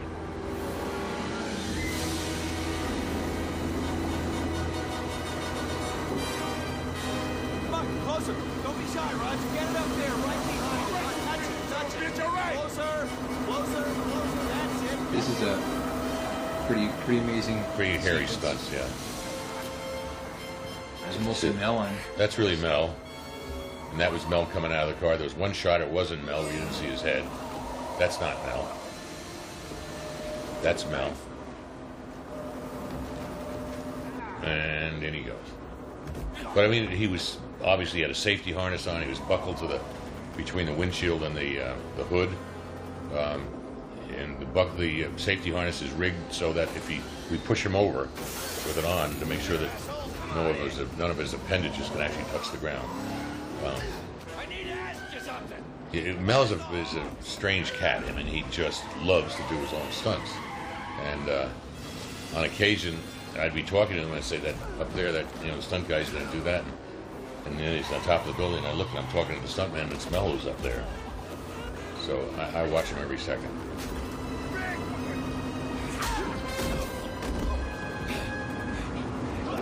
The insurance company, I mean, they, they do put restrictions on stars doing a lot of this stuff because the entire picture is predicated on it. If he's hurt, we're shut down, we're insured. Now here, this is Mel. I mean, this is uh, it's both Mel and uh, his stunt double is a wonderful guy, a new stunt double, just first year. Lance. What? Lance. Lance, uh, his father's a great stuntman too. Father's a great stuntman. Lance Gilbert. Gilbert. Yep. Good boy. And that's Mel. It's obvious that's Mel. That's not Mel. That's not Mel. No way I'm gonna let him do that. But that's Lance Gilbert. Look at that. And that's another great stuntman. He actually did that role. Too bad what happened to him. Yeah, it was a mistake. Insured. Uh, but th- this is both Mel and Lance. You can see when it's. Uh, I mean, you know it's Mel. That's Lance, obviously. I'm not going to let Mel do that. Although Mel would have loved to have done that. And we had had a, they had built this table, obviously, which had this titanium bottom so that he could go 40 miles an hour and, and, and be secure and safe. But he even said it was getting pretty hot under there after a while. Yeah, scraping on that pavement. Obviously, all stunt cars. Yeah, that's something to know about. That's those are all stunt drivers, and if they're not an actual stunt driver, they're called Bill Young's driving team. Precision team. Precision driving team, and they work under the coordination of the stunt coordinator. So the stunt coordinator will have, like that's that was uh, Lance. Here's Mel. No, yeah, that's Lance. Here's Danny, here's Mel, coming up right now. Well, right behind him are all stunt drivers for the first two rows, and behind them are Bill Young's precision drivers, and they know everybody's planned. If something happens, a tire blows, something goes, and this car goes left and that car goes right, everybody knows where to go. So there's there's there's no chance that any car can ram another one and smash into the actor. I hear you have this this great thing where the where the the Pontiac was on a kind of a little really low riding kind of a flatbed Where's with that? a camera right here, and you had a little dolly right next to him with No. Mel going back and forth, so he's sliding a little bit as he's rolling back and forth right You there. know, no, it's just a towed car. It was a tow car. It was a it was a tow, but you had a lot lower. To, you took the wheels off and made it lower to the ground. That was for the chase. Right. You know, later. Right. Well, or maybe here, Mills. I don't remember. You know, you you you forget after a while. But if you say so, But here's a really good thing where you're uh, there's a mistake. they actually the wheels Actually, touched. now what happened was they're being towed by a car. Right there at that act- that moment, we had a, we were on a camera car towing that car, and the damn Mercedes hit it too hard, and then the Pontiac went up in the air with Mel and, and Danny in it, attached to the camera car, and another six eight inches would have flipped us off. Now this was we were just lucky when they ran off that we had cameras here. It's all real. It's all real. That is all real. There's no effects, opticals in this whatsoever. There is process back at Mel and Danny. That's process. That's process. That's process. But uh, we shot it. We drove a car off a ramp. We drove a car off another ramp into the building. We drove a car out of the building. We drove a car onto the freeway right here, and that's all real. We had no time to do anything else. And the other inside the building with the process was a set that we built. We actually carried the car through it, and then we did a process shot of it where we showed them in the car. And this is from a newsreel clipping. We, this was suggested by Steve Perry, which was a great idea. It was in one of those documentary police chases where a guy was going down the road and he got smashed by a T-bone. Breaks my heart to see these cars all broken up. Everybody would want one. And there's a brand new Pontiac. That, as a matter of fact, those are prototypes. Pontiac gave us these cars. They have no numbers on them, so they have to be destroyed when they're done. And we did destroy them. At the premiere, they drove up in one of those, smoking, sparks flying. Now, entering an international folding area this is a, uh, a scene I remember you guys were arguing a bit about what to have the uh, voiceover on the loudspeaker saying where we are to clarify that they're in this U- U.S. Customs trading zone. Right, free trade zone. Mm-hmm.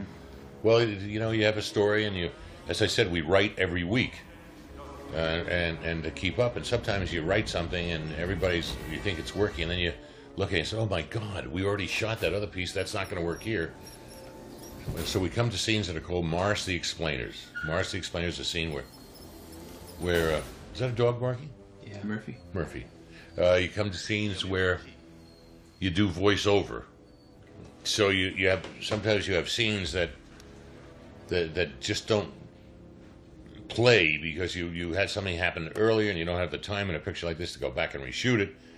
So we have what we call Morris the Explainer. Morris the Explainer came from television where you had these scenes with Perry Mason at the end. Tell me, Perry, how did you know that he was really, and those are called Mars. the Explainers, where he sums up the whole movie.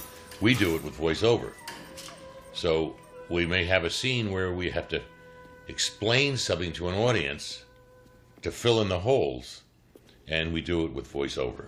And we talked here earlier about um, opening during the summer, and that every week another picture opens. I mean, um, last year, I'm not sure of the quote, but it's something like 350 films were made or more, which means a film a day if you really sit to figure that out. And, and years ago, when I first got into it, there were maybe I don't know, 20 pictures made, and uh, maybe more. But you always you always had an opening week or two weeks. It was your your time to run. Uh, pictures uh, were called. You if you made a little picture with a lot of love and a lot of caring, and it didn't have big stars. and you would dedicate that picture, and the studio was dedicated to it, as, as and they respected the picture makers. They would call it letting the picture get its legs. You'd open, you'd open very small, maybe you'd open in two or three towns, cities, and it would get start to get some momentum, get good reviews, and gradually they would add a few more theaters and a few more theaters, and the picture could run for six months. Nowadays, um, it's just the opposite. If the picture doesn't do it when it first opens, with rare exception, when when it first opens, it's pulled, it's gone because there's ten other pictures that want that spot, and it, it's too bad because, with the exception of, of uh, Sundance and um, and maybe uh, Miramax. Miramax and the exception, huh? Searchlight. Searchlight. Um, but even even those you got to be careful. But they- they're still in business. Of course, they're in business to make money. But uh, it, it's it's very the the art of make of, make, of motion pictures is ninety percent gone from what it used to be. Now it's it's a technical business. It's um, I mean the way we're going with computers and and generating our future. Um, it's going to be uh, Max Headroom. Uh, Head, Headroom? Is that what his name? Headroom. Headroom. Uh, uh, but we'll be creating uh, actors. You'll take the eyes of Paul Newman and this and that and that and that, create an actor, and you'll create a personality. And it's all on computer, and the studio owns that computer, and that's that. And they own the character, and actors are going to be bye-bye. I mean, it sounds stupid, but that once was told to me by um, Well, you stay there, okay? That's beautiful. We'll be right there. uh, Joe Barbera, Hanna Barbera, when they were first getting into computers and animation. I mean, Joe said, "There's going to be a day where the actors aren't going to be around anymore. It's all going to be computer generated, and they're going uh, to look back at this stuff as history." And you know, he's not very far wrong. I think it, it will happen. I mean, you know, they're going to create people, and you, the actors are going. to I mean, the, the public's going to fall in love with a character and this, and that, and you're going to forget he's computer generated because he has such sense. My word, verisimilitude. That he has a sense of reality on that screen. Um, I hope it's not in my time, but I assume it will be. So all those actors better get real estate licenses. Like And um, so anyway, I don't know where the industry's going. It's uh, it, it, where where it was was fascinating. Where it's going, I think, it kind of um, it's it's much more of a business. It has to be. It's so expensive to make a film. It's so expensive to release a film. A lot of times, it costs more to release a film than it does cost to make it. And and studios are out there, and um, they're not out there to, to lose money. They have shareholders and, and, and chairmans of the board, and uh, if they don't do well, they're fired from their jobs or replaced. And if the company doesn't do well, it goes down the tubes. So it's really just it was a big a business, but it was a much smaller business. Today, it's it's it's the it's a giant, and it it's consuming itself, and I think it's consuming creative talent. That girl is a producer. That's Jennie Lew Tugend, who was my secretary at first, then my assistant, then my associate producer, and now she's a producer on her own. And since she's Asian and I needed her, bang, she was there and she acted. She's great. Want to tell them how you shot this? With... Oh yeah, this scene coming up, which is one of my favorites. The, the oh, all the scenes in the picture practically came from group discussions, and then Channing would take them and, and make them 500% better than you ever thought he had. But there was the idea of using um, uh, LSD. No, uh, that was the 60s. We all did, Your Honor. But this was uh, the idea of using. Um, Laughing gas. yeah, what's it called? Uh, nitrous oxide. Uh, to make the actor talk. And uh, it's funny because every time I go to the dentist, I, I insist on, on getting it because it really, it, it, you, you laugh so much and you feel so mellow, you take all the pain out. Um, anyway, since we had, what, one, two, three, four, five actors in the scene, and uh, it's a scene of artificial laughter, and it's very difficult for actors. And it's very difficult to sustain it and very difficult to validate it. So I hid six cameras. Everybody got a camera, a close up, or a two shot, and a master. And uh, it was the only way to do it. I couldn't keep going back and back and making a take on another actor and a take on another actor. First of all, it wouldn't match. The laughter wouldn't match. Physical movements wouldn't match. Um, the improvisation wouldn't match. So I decided we'd hide cameras. We hit them in one-way mirrors. We hit them on sides of the sets. We we did it everywhere we possibly could. And I think we shot this scene. We did about three takes in the end of the day, and it was there. But I thought it could be fresher. And we came in the next morning, and we shot two more takes, and and we had it. It was hysterical. You were on the set and you were laughing yourself silly, and we you knew you had it, but then is the audience going to buy it? And, and until I screamed the scene with uh, uh, uh, an unbiased audience, uh, and I heard the, the laughter start, and it became infectious. I was very nervous about it, but it's a scene I love. And there's a lot of improv. This guy, he's Chris Rock is one of the great comedy improvisers uh, that has ever walked the face of the earth, as you well know. I I did a picture with, picture with Richard Pryor once, and um, uh, I, uh, Richard was one of the funniest men I ever met in my life. But this kid's funnier. If you hear this, Richard, I apologize. No method. Yeah, it's all method, in a strange way. This is all method acting in a strange way. Only because method is you're so inside the character, the character comes to life through your eyes. Um, I mean, if you want to break down method, that everybody's got another form of to, to go back in the history. But once you find your character and you can run with it, you can improvise anything you want because you are that character, and you are in a given situation, and you know how that character is going to live it, not you. And um, and, and, and it's pure. I mean, they, what just fell out of their mouths is is, is delightful. It was funny uh, in this scene. Remember, Kim Chan went to the dentist. Oh, he had his teeth taken out. Teeth taken Yeah, he had his teeth taken out. So it just happened to It, it, it happened uh, the day before, or something, the week before we were shooting, and he, he stopped. He wouldn't let the guy put his teeth back in. So it looked like he really had a reason to go to the dentist.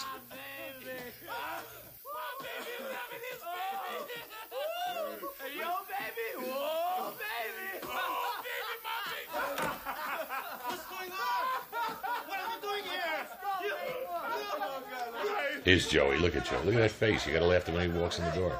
Ah, the old thing. All the gags. That's the Three Stooges. Three Stooges. We get we get a ton of scripts that come in between Lauren's company, which we're really together on, um, and and my company. Uh, we do get a ton of scripts either submitted for me to direct or for us to produce, Mills to make, or Lauren to make, or whoever to make. Um, if I used to read, but I just I'm read out. I hate the, the expression, and not R-E-D out. I'm read out, and um, and so we have readers. We have we have about five outside readers, and uh, if something's really very special, Lauren will read it. If something's real special, Mills will read it. Lauren's got some wonderful people working for her doing the same thing.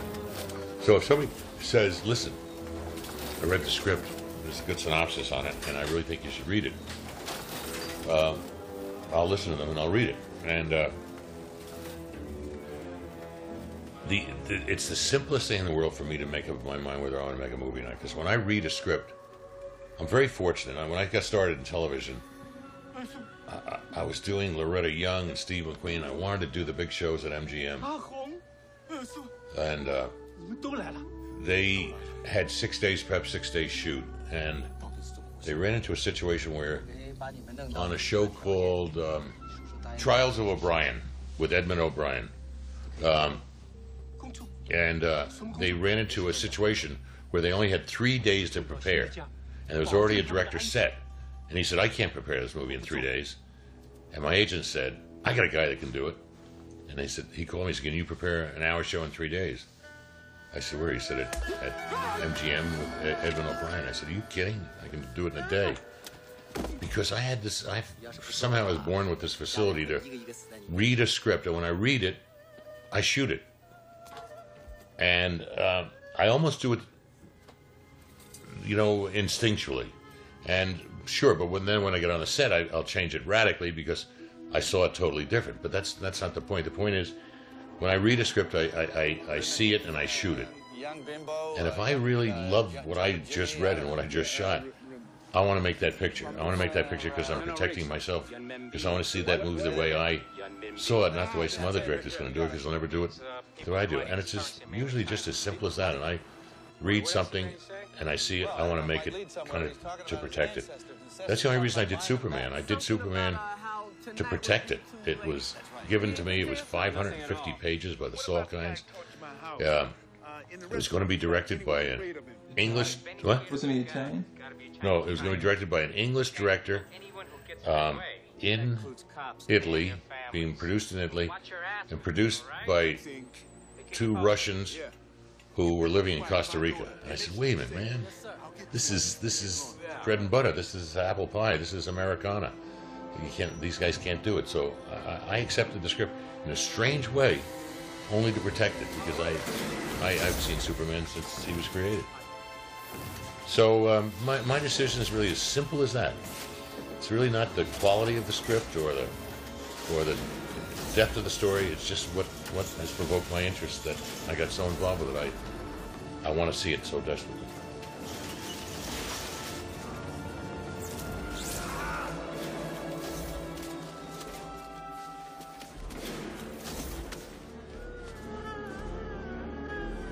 And there's a, there's a lot of ways of breaking down scripts or acceptance. You know, the story is what the thing, how it works, what the character is, what the development is, what the build-up is, what the humor is, whatever. I, I, I don't analyze them. I just go by instinct.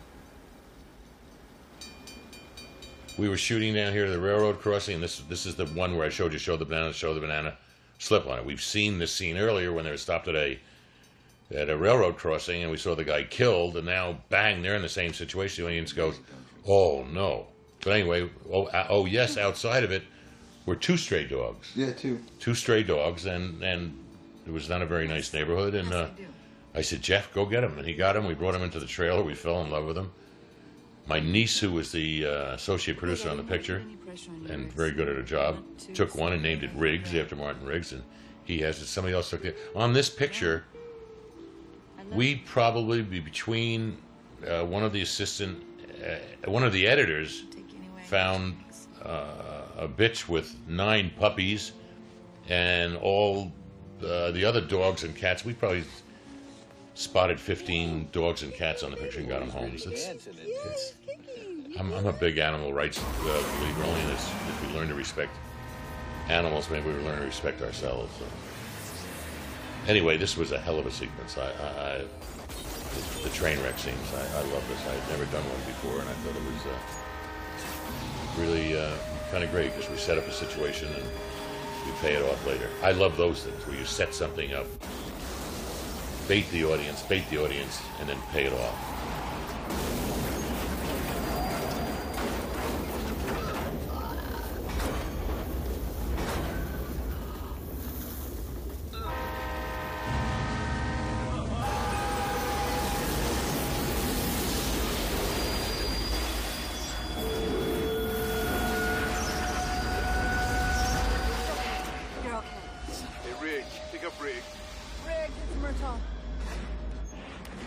Sick of these fuckers, Rog.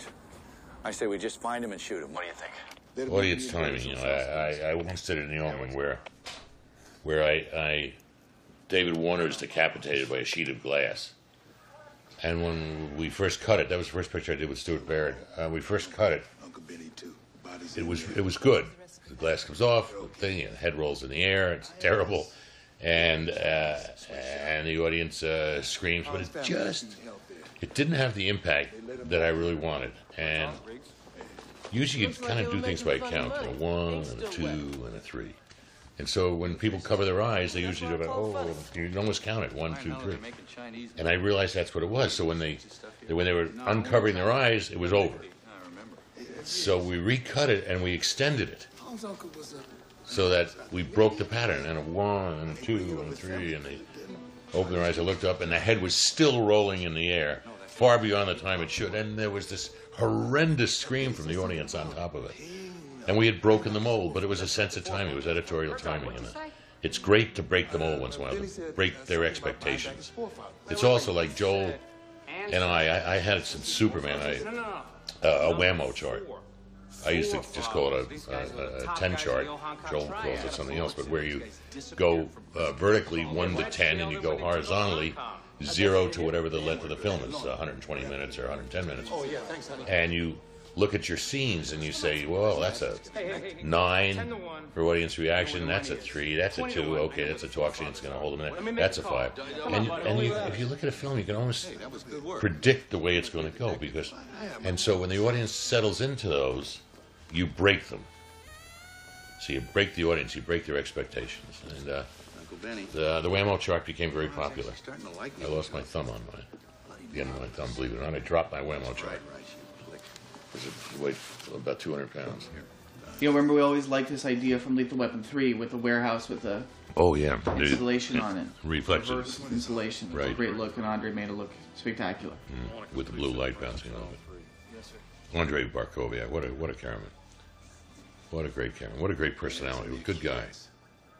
That's another important thing to me in filmmaking. Take care, you, buddy. It's you cast your crew as well as you cast your cast because Okay, where are we going? we're really fortunate to be doing this business. It's what they call a foreign trade zone. There are a lot of shady deals going down with the Chinese military. Here's a Marcy explain a scene. We're talking over this scene and filling holes. Corrupt Chinese general. And I'm not. The lightning too. We also laid in the We laid in lightning, so it, and it, so it would set up the rain in the aftermath of the situation. We had a bridge scene like this in Conspiracy Theory too. Same bridge. Yep. Same bridge. Same Marcy explainer scene. But anyway, um, you cast your crew because it's it's a difficult process we are in every day. And if you go to work on Monday morning and you got a bad apple, you got somebody with a bad personality, a bad just an angry person or somebody who just doesn't love what they're doing, he's going to affect everybody else. With actors, sometimes you can't change it because it's too late when you find out later that the that particular actor's a pain in the ass. But with with crew, I will I would rather replace a man on the crew for somebody who is could will do the job, maybe not quite as good as he does it, but because I uh, that man who I'm replacing was just pulling everybody down around him, and uh, to me, it's just not worth it. So I, I really try and cast my crew. My keys are all people I know or I find out about before I hire them or before I have a DP hire them. And then I always talk to them and say, I really expect you to make sure your people are going to enjoy what they do, be creative, have an input, and have a sense of humor, and enjoy their jobs. And if not, I don't want them around. See all this? Well, now we're getting. See, that's why I have a very low IQ, but I have such a wonderful personality. Just- See, I can't stand when you take words out of my mouth. uh, We don't want him here no more. But it's it's really it's fun making movies, and if you're don't, not having fun, there's something wrong someplace, and you better change. A lot of a lot of directors I know like to create this animosity and hostility.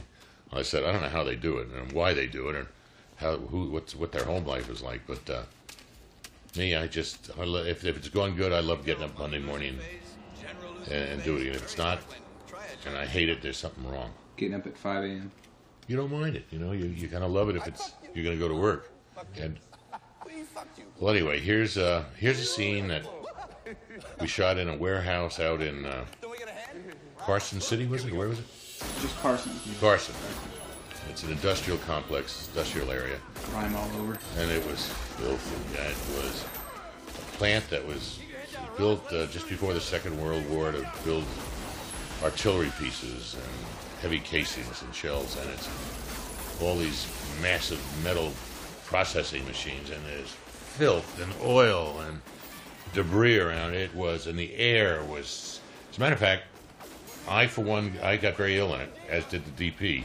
We developed some sort of a uh, uh, uh, a asthma, which came from um, bacteria, bacterial asthma, and it took me months after the shooting to get rid of it. It was a terrible, terrible place, but it's the only place that we found that Mike Riva found, our production designer, that he felt honored the situation and, and gave the, the, the setting um, a lot more importance to a shootout than one deserves. And that makes it a little more interesting, keeps the audience on their toes, gives them something else to look at. In hindsight, and it's always hindsight, I think I could have shot this on a stage for um, saved a lot of time, a lot of money, and had never gotten my cough.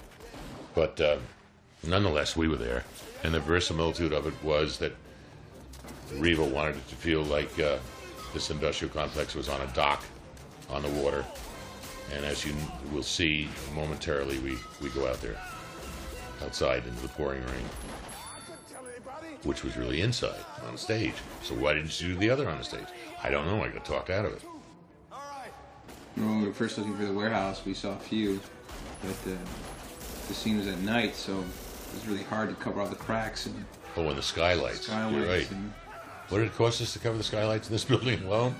And now we could have gone and shot nights. But I'm sorry, you know, the studio would have loved me to go and shot nights, but instead we spent twenty thousand dollars to cover the the skylights because when you shoot nights, it's so debilitating. You never get back on schedule, especially nights in factory. and the actors hate it. And Plus, is the, also the very end of the movie, end of our shooting. This is like day seventy, and everyone was getting tired and wiped.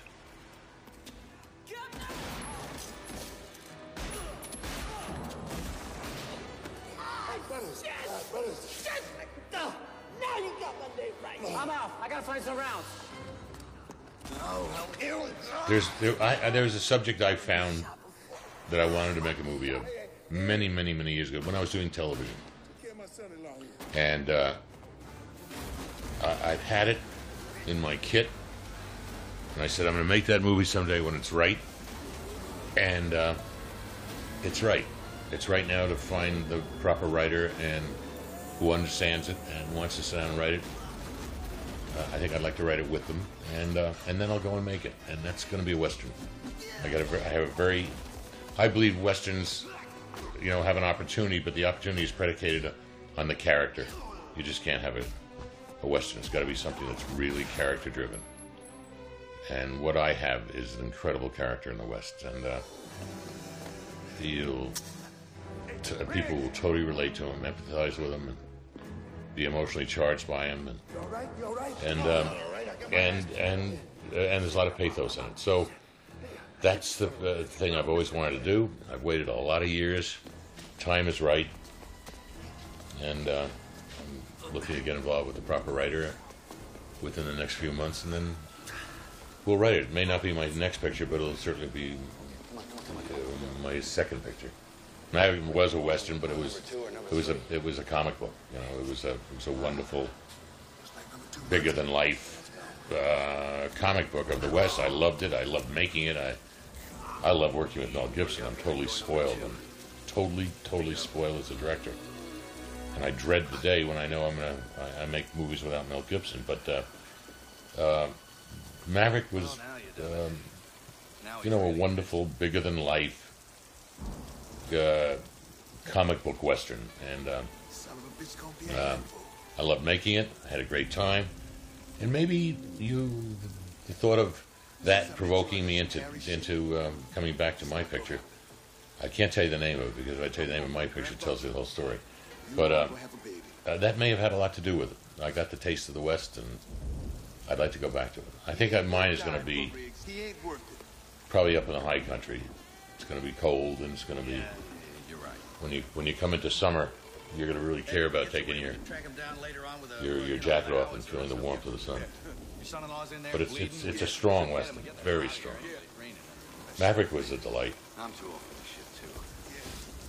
Guy's too damn good. Well, yeah, he's damn good. I mean, how did he do that thing with the gun? How the hell did he do that? I mean, he took my gun apart with one deft move. How did he do that? Huh? How?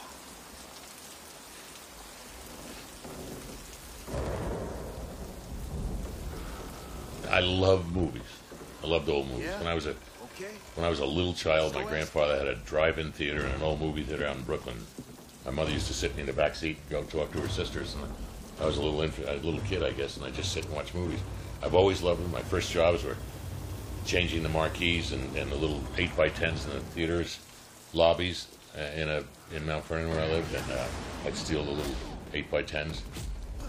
And uh, I, I've always loved them, but the uh, I, I, I don't think I can't pick who's who I'm influenced by or who I like the most. I love them all. I'm the world's worst critic. I love I love motion pictures.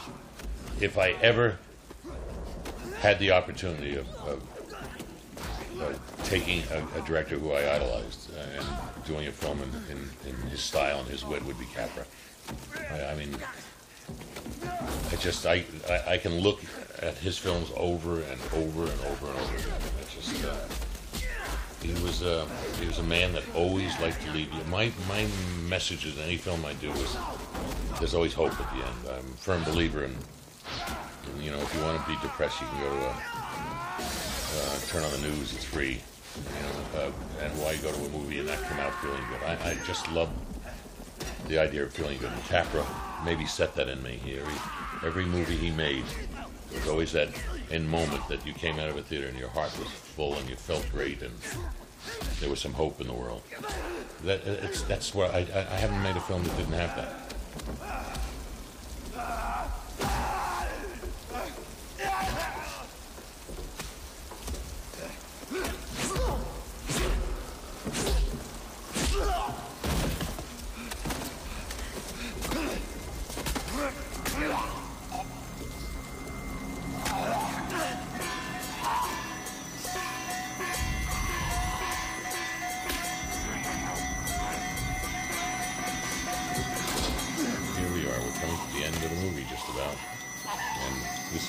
Is where Mel is killed by Jet Li, and the series is over.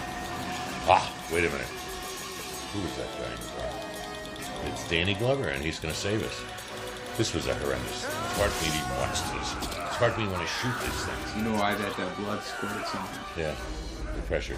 So he was standing on Jim. Yeah, standing on the ball. The ball. The, I, I love this final sequence because I'm a big fan of the, of the West, you know, the Western action film and the Hong Kong action film. This is sort of a, a clash between the two. A hybrid, if you will. Hybrid. Good word. Not hybrid. Hybrid. I, that's what I said. it is. We, we talked about that. This is the best of the West meets the best of the East. You know, here's uh, Mel Gibson, who was a street fighter, who takes every form he has, and he's a perfectionist of the of the of the Eastern art of uh, of, um, of uh, martial arts.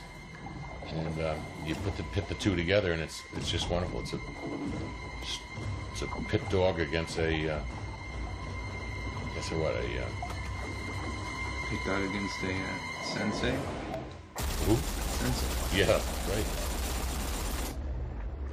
This was all on a stage. We obviously had to build this. At one point, we said we'll go down to the docks and we'll shoot it. And then everybody said, "Are you crazy?" First of all, you can't see the water; so filthy. It'll be so cold.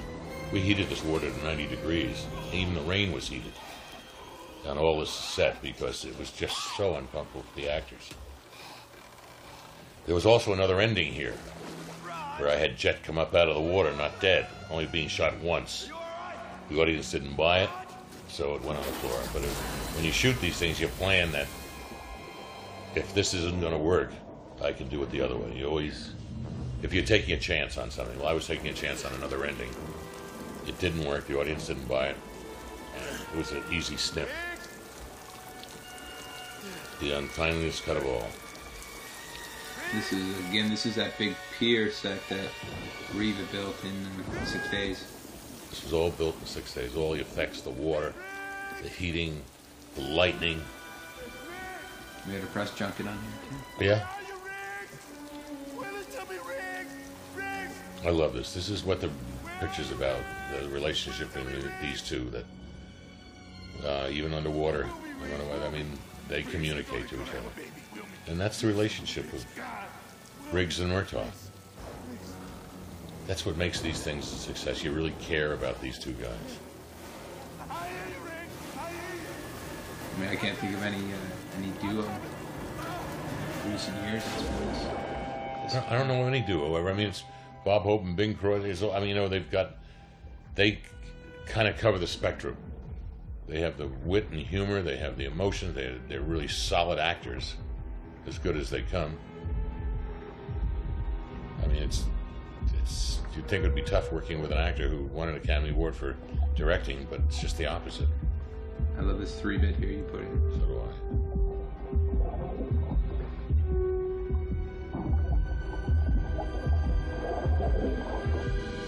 I thought he wasn't going to make it, but Danny pulled him up.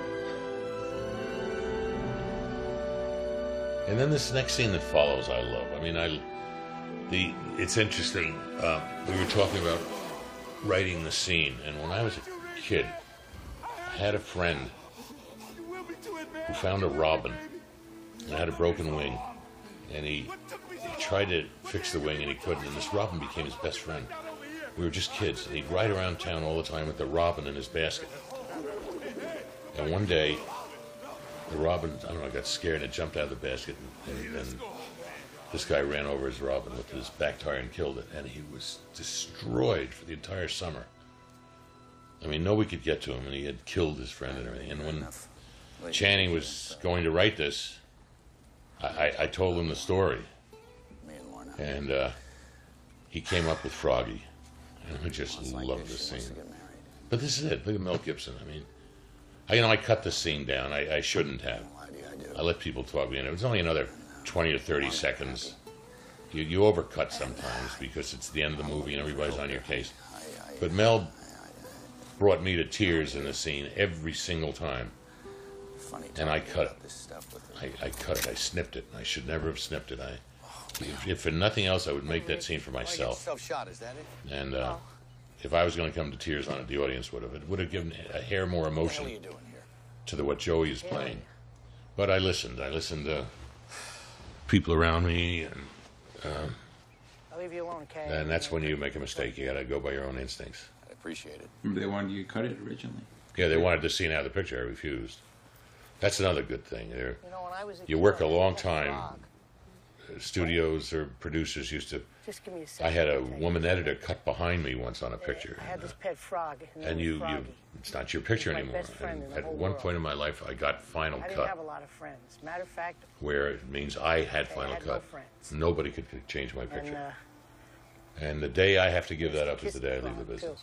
And it's a rarity. I think there's probably a half dozen directors that have it. it would turn into a But- princess since I was. And I've never had to use it. I've never had to Could be my. enforce it in a strange way. The studios had enough respect for me, and I have for them. And They told me that if, if somebody's got a really good, valid point, I'll listen.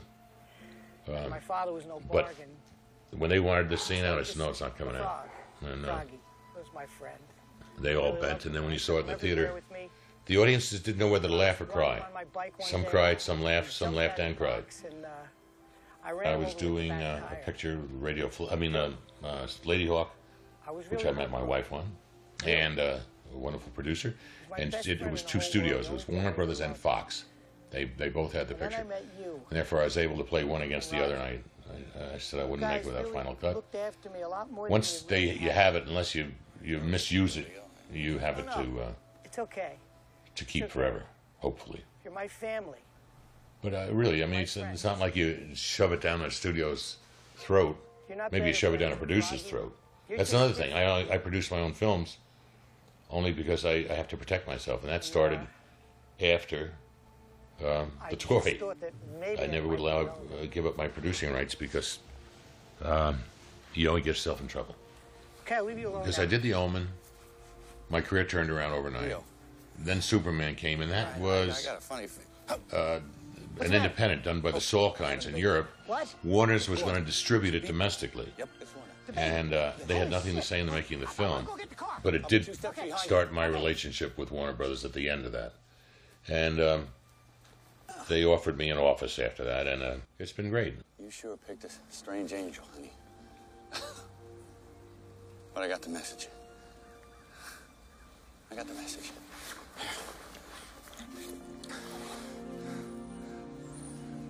Always, always have this. I'll always have you. You're here and here. Thanks, honey. I gotta go.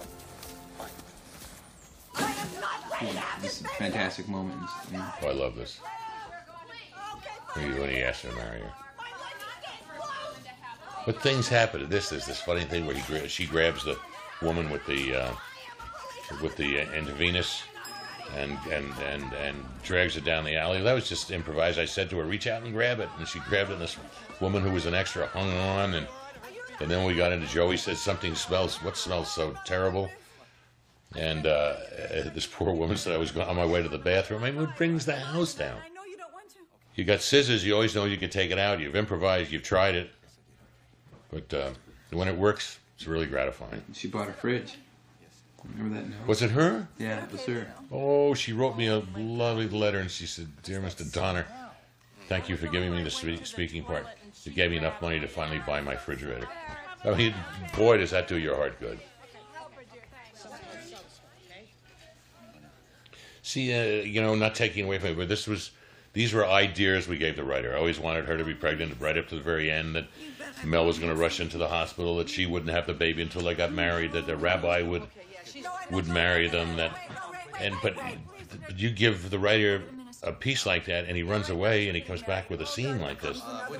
They're rare. This writer is very extraordinary. Channing Gibson was, was an incredible find. Listen, I am getting married or there is no baby. You I like this movie a lot. aspect of a I care about it. This is no goddamn aspect of the goddamn Richard Libertini, Honey, everybody calm down, okay? The rabbi. Oh, the rabbi. did a great job. Oh, yeah. I I said, can't you say something in, in, in Yiddish there when you're. He said, I'm Italian, how do I know? So I don't know who came up with it, but uh, I, I looked at him and I thought he was Jewish. See, that's, that's that makes you intolerant, narrow, and bigoted. A rabbi. You said anything. But he plays rabbis in all his movies. Okay. Yeah. He either plays rabbis or produces Joel Silver. Jewish? Uh, uh, not necessarily. You got a license? Uh, no, we don't. oh, Rabbi, please don't go. No, no, we need you to marry her. She just needs to hear the words to make her feel better before the baby comes. You know how it is. I mean, she Are you just... both serious about this? Because I don't have time for high Real hijinks. serious, Rabbi. Really very serious. Well, Trust yeah, us. I could do it. It wouldn't be official. It's all right. I just want to hear the words, Rabbi. You know. What the hell? Uh, what are your names? Uh, I'm Martin. and This Lorna. is Lorna. Martin Yeah. and Lorna. Baruch, uh, what am I doing? Listen, how did they go and do this? Uh, uh, Dearly beloved. that's it. Dear, dearly beloved, uh, we are Dearly gathered here in beloved. the Oh, Marriage is a spiritual union. oh, Rabbi. Could you- Faster, faster. She's heading for the home Two stretch. people. All right, Martin, uh, will you take Lorna to be your wife? Will you honor, love, uh, etc., etc., etc., until death do you part? I will. All right, Lorna, will you take uh, Martin to be your husband, uh, to be, etc., etc.? Yes, I Uh, do. The same thing. All right, I pronounce you man and wife. You may kiss the bride. You already did that. Oh. Let's go. No, no, wait, wait, wait, wait, wait. Oh, what, what, what? What, what is Let me have this glass. I need this. And I love it. This this wonderful actor was in uh, Inside Moves as one of the three wonderful crazies in the bar. What's his name? Bill Henderson. Bill Henderson, great jazz singer. He's in Conspiracy Theory too. He's in Conspiracy Theory also. I get piss on my shoes. I have a truth. Oh, okay. Okay, let's go.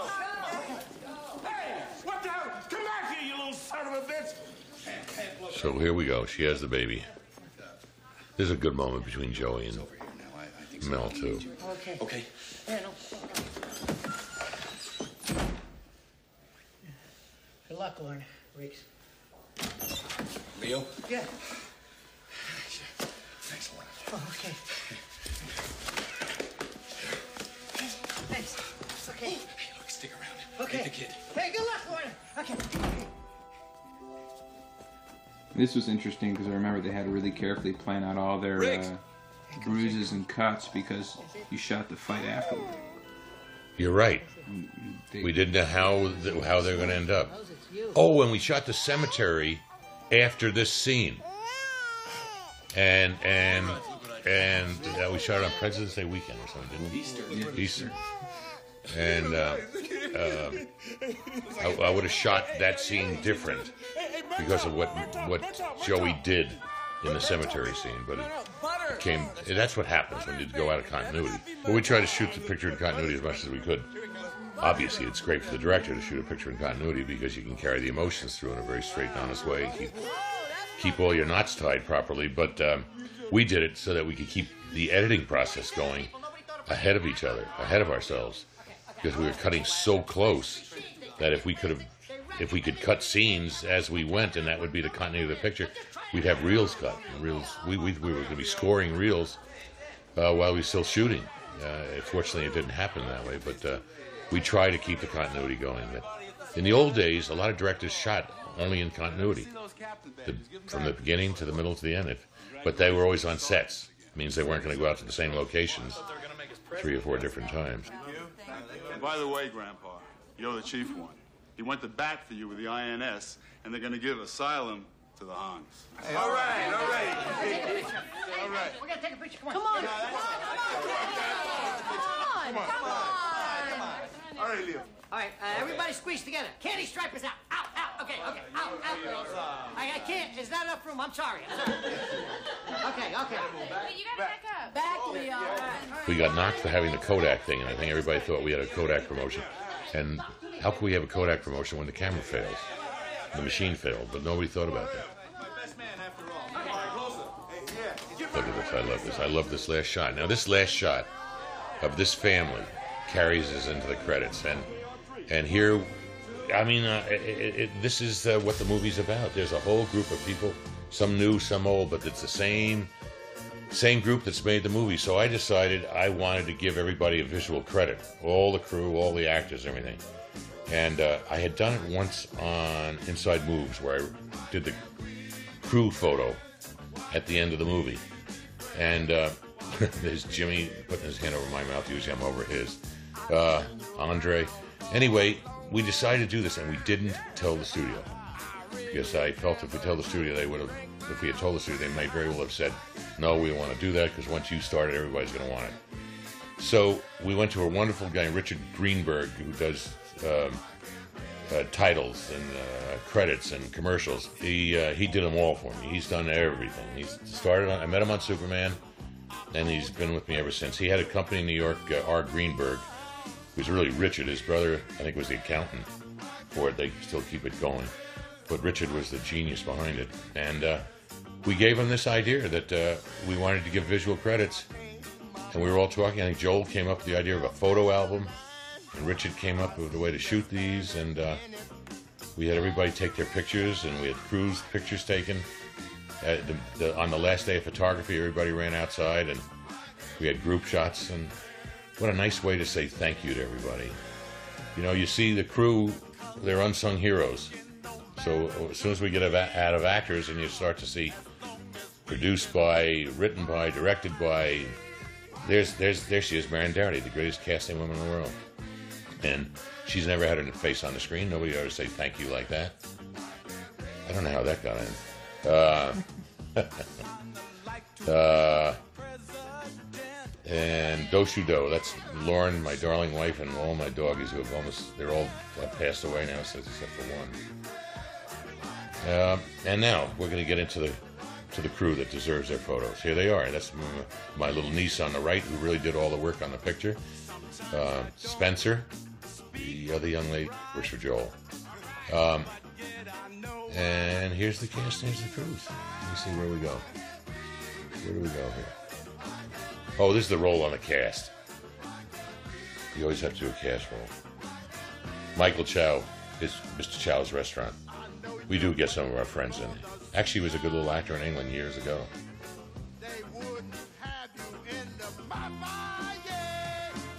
And it was interesting the, how we tried to come up with a song for what is playing right now. Yeah. Yeah. They wanted to use, uh, what was it? I didn't like. Remember? They wanted to use some, what was it, old time song? An old Frank Sinatra. An old Frank Sinatra. I said it's wrong. It's down. It's a downer instead of an upper. And it's not the picture. So we, I just insisted they just keep looking, and everybody was angry. They were happy with it at first. Then, who came up with that? Spencer. Spencer Yeah, see. had an album The War. uh, from War, and he brought it. And there they are. There's the whole. There's the production crew. There's editing. The uh, there's uh, where's Frank Urioste? We showed him already. Yeah. Second editors. Here's uh, Jets guys. Jets guys. Um, that's the art department right there, isn't it? Yeah. I don't have my glasses on. Yeah, art department. Um, so everybody got a visual credit. First time in the history of the business, I think, to this degree. And you know what? What does it mean? A few photos. And everybody gets to see, if nothing else, just their family in Des Moines sees Manny there, who ran the the golf the, the coffee machine, and they can applaud in the background. I think they all deserve it. It's it's my family. These guys have all uh, busted their bottoms to make a movie and put their hearts and love into it. And they don't work for the biggest salaries in the world, a lot of them, and uh, I'm, I'm just glad I can give them that little moment of glory on the screen. There's a there's a cast picture on the end, isn't there? Yeah, the crew. Yeah, the whole cast.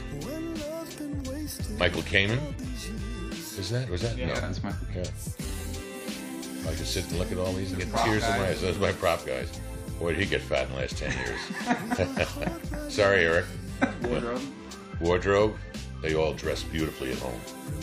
You don't know why, do you? Who else? What do you say? Danny's uh, hairstylist. Danny's people, hair, and makeup, and Location. location scouts. Boy, that's a Matt job unto Sweeney. itself. Who? Matt, Matt Sweeney. Sweeney. Matt Sweeney and special effects. John Ballou can blow up anything. And has. Sometimes not intentionally. They're my boys. Who's that? That's uh. Boy, you guys are terrible. I don't have my glasses. Oh, that's all the assistants. That's our, Oh, that's, that's our assistant. company. That's our company. Mostly horizontal. Oh, that's me in the red. Oh, there's Geoff. That's our uh, Medic. Well, that's our medic. Jonas. He's Jonas. Boy, is he a good guy to have around. You don't yell medic, you yell headache. There he is.